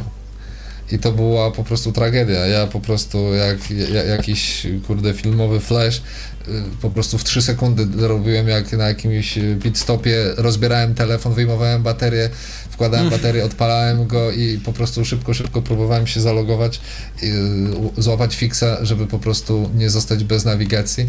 W przypadku asystenta nie ma z tym żadnego problemu. Uruchamiam po sekundzie telefon wibruje, potwierdzając gotowość do pracy, do nawigowania i, i, i to po prostu działa. No, inne rzeczy, inne aplikacje mm, czasem działają, czasem nie, czasami sprawiają wrażenie, że, że, że działają, a e, Move Assistant po prostu działa. I zachęcamy po prostu do testów. Je- Jest wersja Lite w App Store. Jeżeli ktoś jeszcze nie jest przekonany, jeżeli ktoś uważa, że my tu sobie tak usiedliśmy i rozmawiamy i, i, i po prostu sobie mm, się chwalimy wszyscy, jak to jest fajnie, to, to zachęcamy, żeby po prostu spróbować, bo y, można za darmo, można sobie aplikację ściągnąć, pobawić się, potestować, wyjść gdzieś w trasę. Tak, jest, y, przepraszam, że wchodzę w słowo, ale taka oczywiście istotna informacja, że jest tutorial do aplikacji, myślę, że bardzo przejrzysty.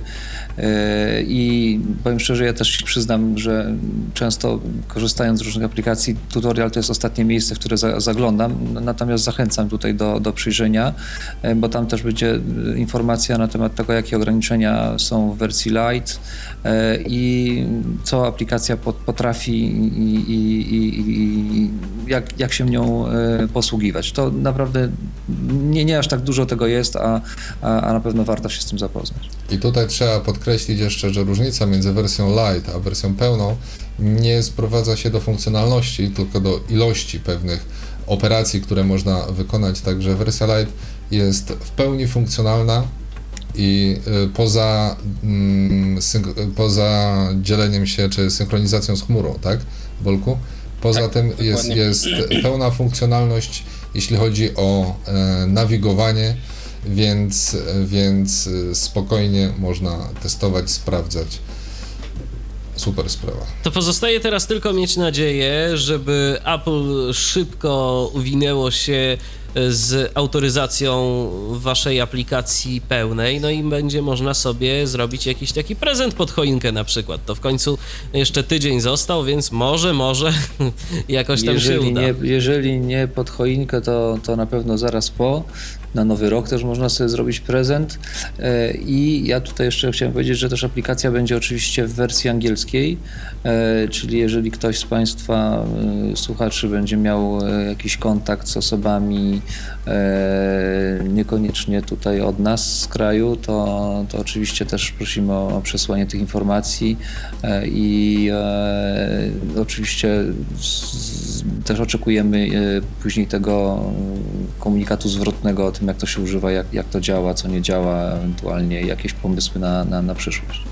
Bo tylko wtedy, mm, kiedy informacja zwrotna będzie się pojawiać, no to ta aplikacja będzie mogła stawać się lepsza, a to przecież przede wszystkim o to chodzi, żeby program był dobry, żeby się sprawdzał i żeby za jego pomocą można było no, przyjemnie sobie gdzieś y, dojść do celu, gdzie tylko chcemy i żeby nas nie wyprowadził w pole.